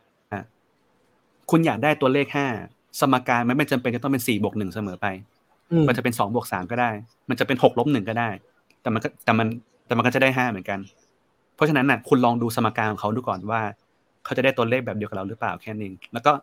ค่อยๆคุยกันค่อยๆ reflect กันอีกทีนึงอืประมาณนี้ครับ โหค่ำคืนใช่วันนี้เฮ้ยยาวนานมากหนึ่งชั่วโมงสี่สิบนาที ใช่ก่อนทิ้งท้ายมี junior เขามีน้อง junior บอกว่าเอ้ยขอบคุณไลฟ์นี้มากเปิดมุมมอง junior น้อยๆอย่างเรามากเลยเออสิ่งที่อยากจะบอกกับน้องๆ junior ก็คือว่า ถ้าถ้าให้อภัยเอ่อคนเป็น manager หรือคนเป็น lead ได้ในความผิดพลาดบางอย่าง ก็ให้อภัยและจงกล้าบอกเขานะคือจริง ๆ ผมคิดว่าถ้าเราอยู่ในทีมที่ดีทุก manager หรือ lead ทุกคนก็รอ feedback จาก junior ทุกคนอยู่ว่า เขาเป็น lead ที่ดีหรือยังอะไรเงี้ยรอใช่มาก ๆ อืมผมแอบคิดว่าพี่ต่อน่าจะคิดเหมือนผมเรื่องนี้คือ ตอนเนี้ยพอเรารับผิดชอบมากขึ้นน่ะ มุมมองเราอะมันเริ่มเปลี่ยนไปแล้ว สิ่งที่ผมอะจะตั้งคำถามอะในหัวอยู่เสมอเลยคือ การที่คนที่เลเวลสูงกว่าเราอะแล้วเขาไม่ได้คิดเหมือนเราอะเป็นเพราะว่าเขาไม่ได้มีข้อมูลเหมือนเราหรือเปล่า จริงๆเรื่องเดียวกันเลยใช่แสดงว่า information คนละแบบเราอะจะต้องให้ข้อมูลเขาอะ เหมือนกับเราก่อน และถ้าเรายังไม่เข้าใจ แสดงว่าเรามีข้อมูลคนละชุดกับเขาอืมันถึงมีคำว่า see the same page ไงคือเราเห็นภาพเดียวกันอยู่หรือเปล่าอืมอะไรแบบนั้นครับ ประมาณนี้ใช่โอ้โหประาณบวกกันแล้ได้มันมากเลยวันนี้นานมากชั่วโมงสี่สิบห้าแล้วก็คนก็อยู่เรื่อยๆด้วยนะขอบคุณมากๆครับทุกคน จริงๆเตรียมมาขอบสี่คุณคำถามมากแต่ช่างมันเถอะ แค่นี้แหละผมว่าเต็มอิ่มแล้วฝากพี่ต่อปิดแล้วกัน โอเคก็ ขอบคุณมากนะครับ ทุกคนที่อยู่ดูไลฟ์ถึงตอนนี้สำหรับคนที่ฟังพอดแคสต์อยู่นะครับ ก็สามารถติดตาม ใครที่อยู่ไลฟ์อย่างนี้เราไม่เคยรู้จักเรามาก่อนนะครับ สามารถไปกดติดตามพอดแคสต์มีเรื่องมาเล่าได้นะครับ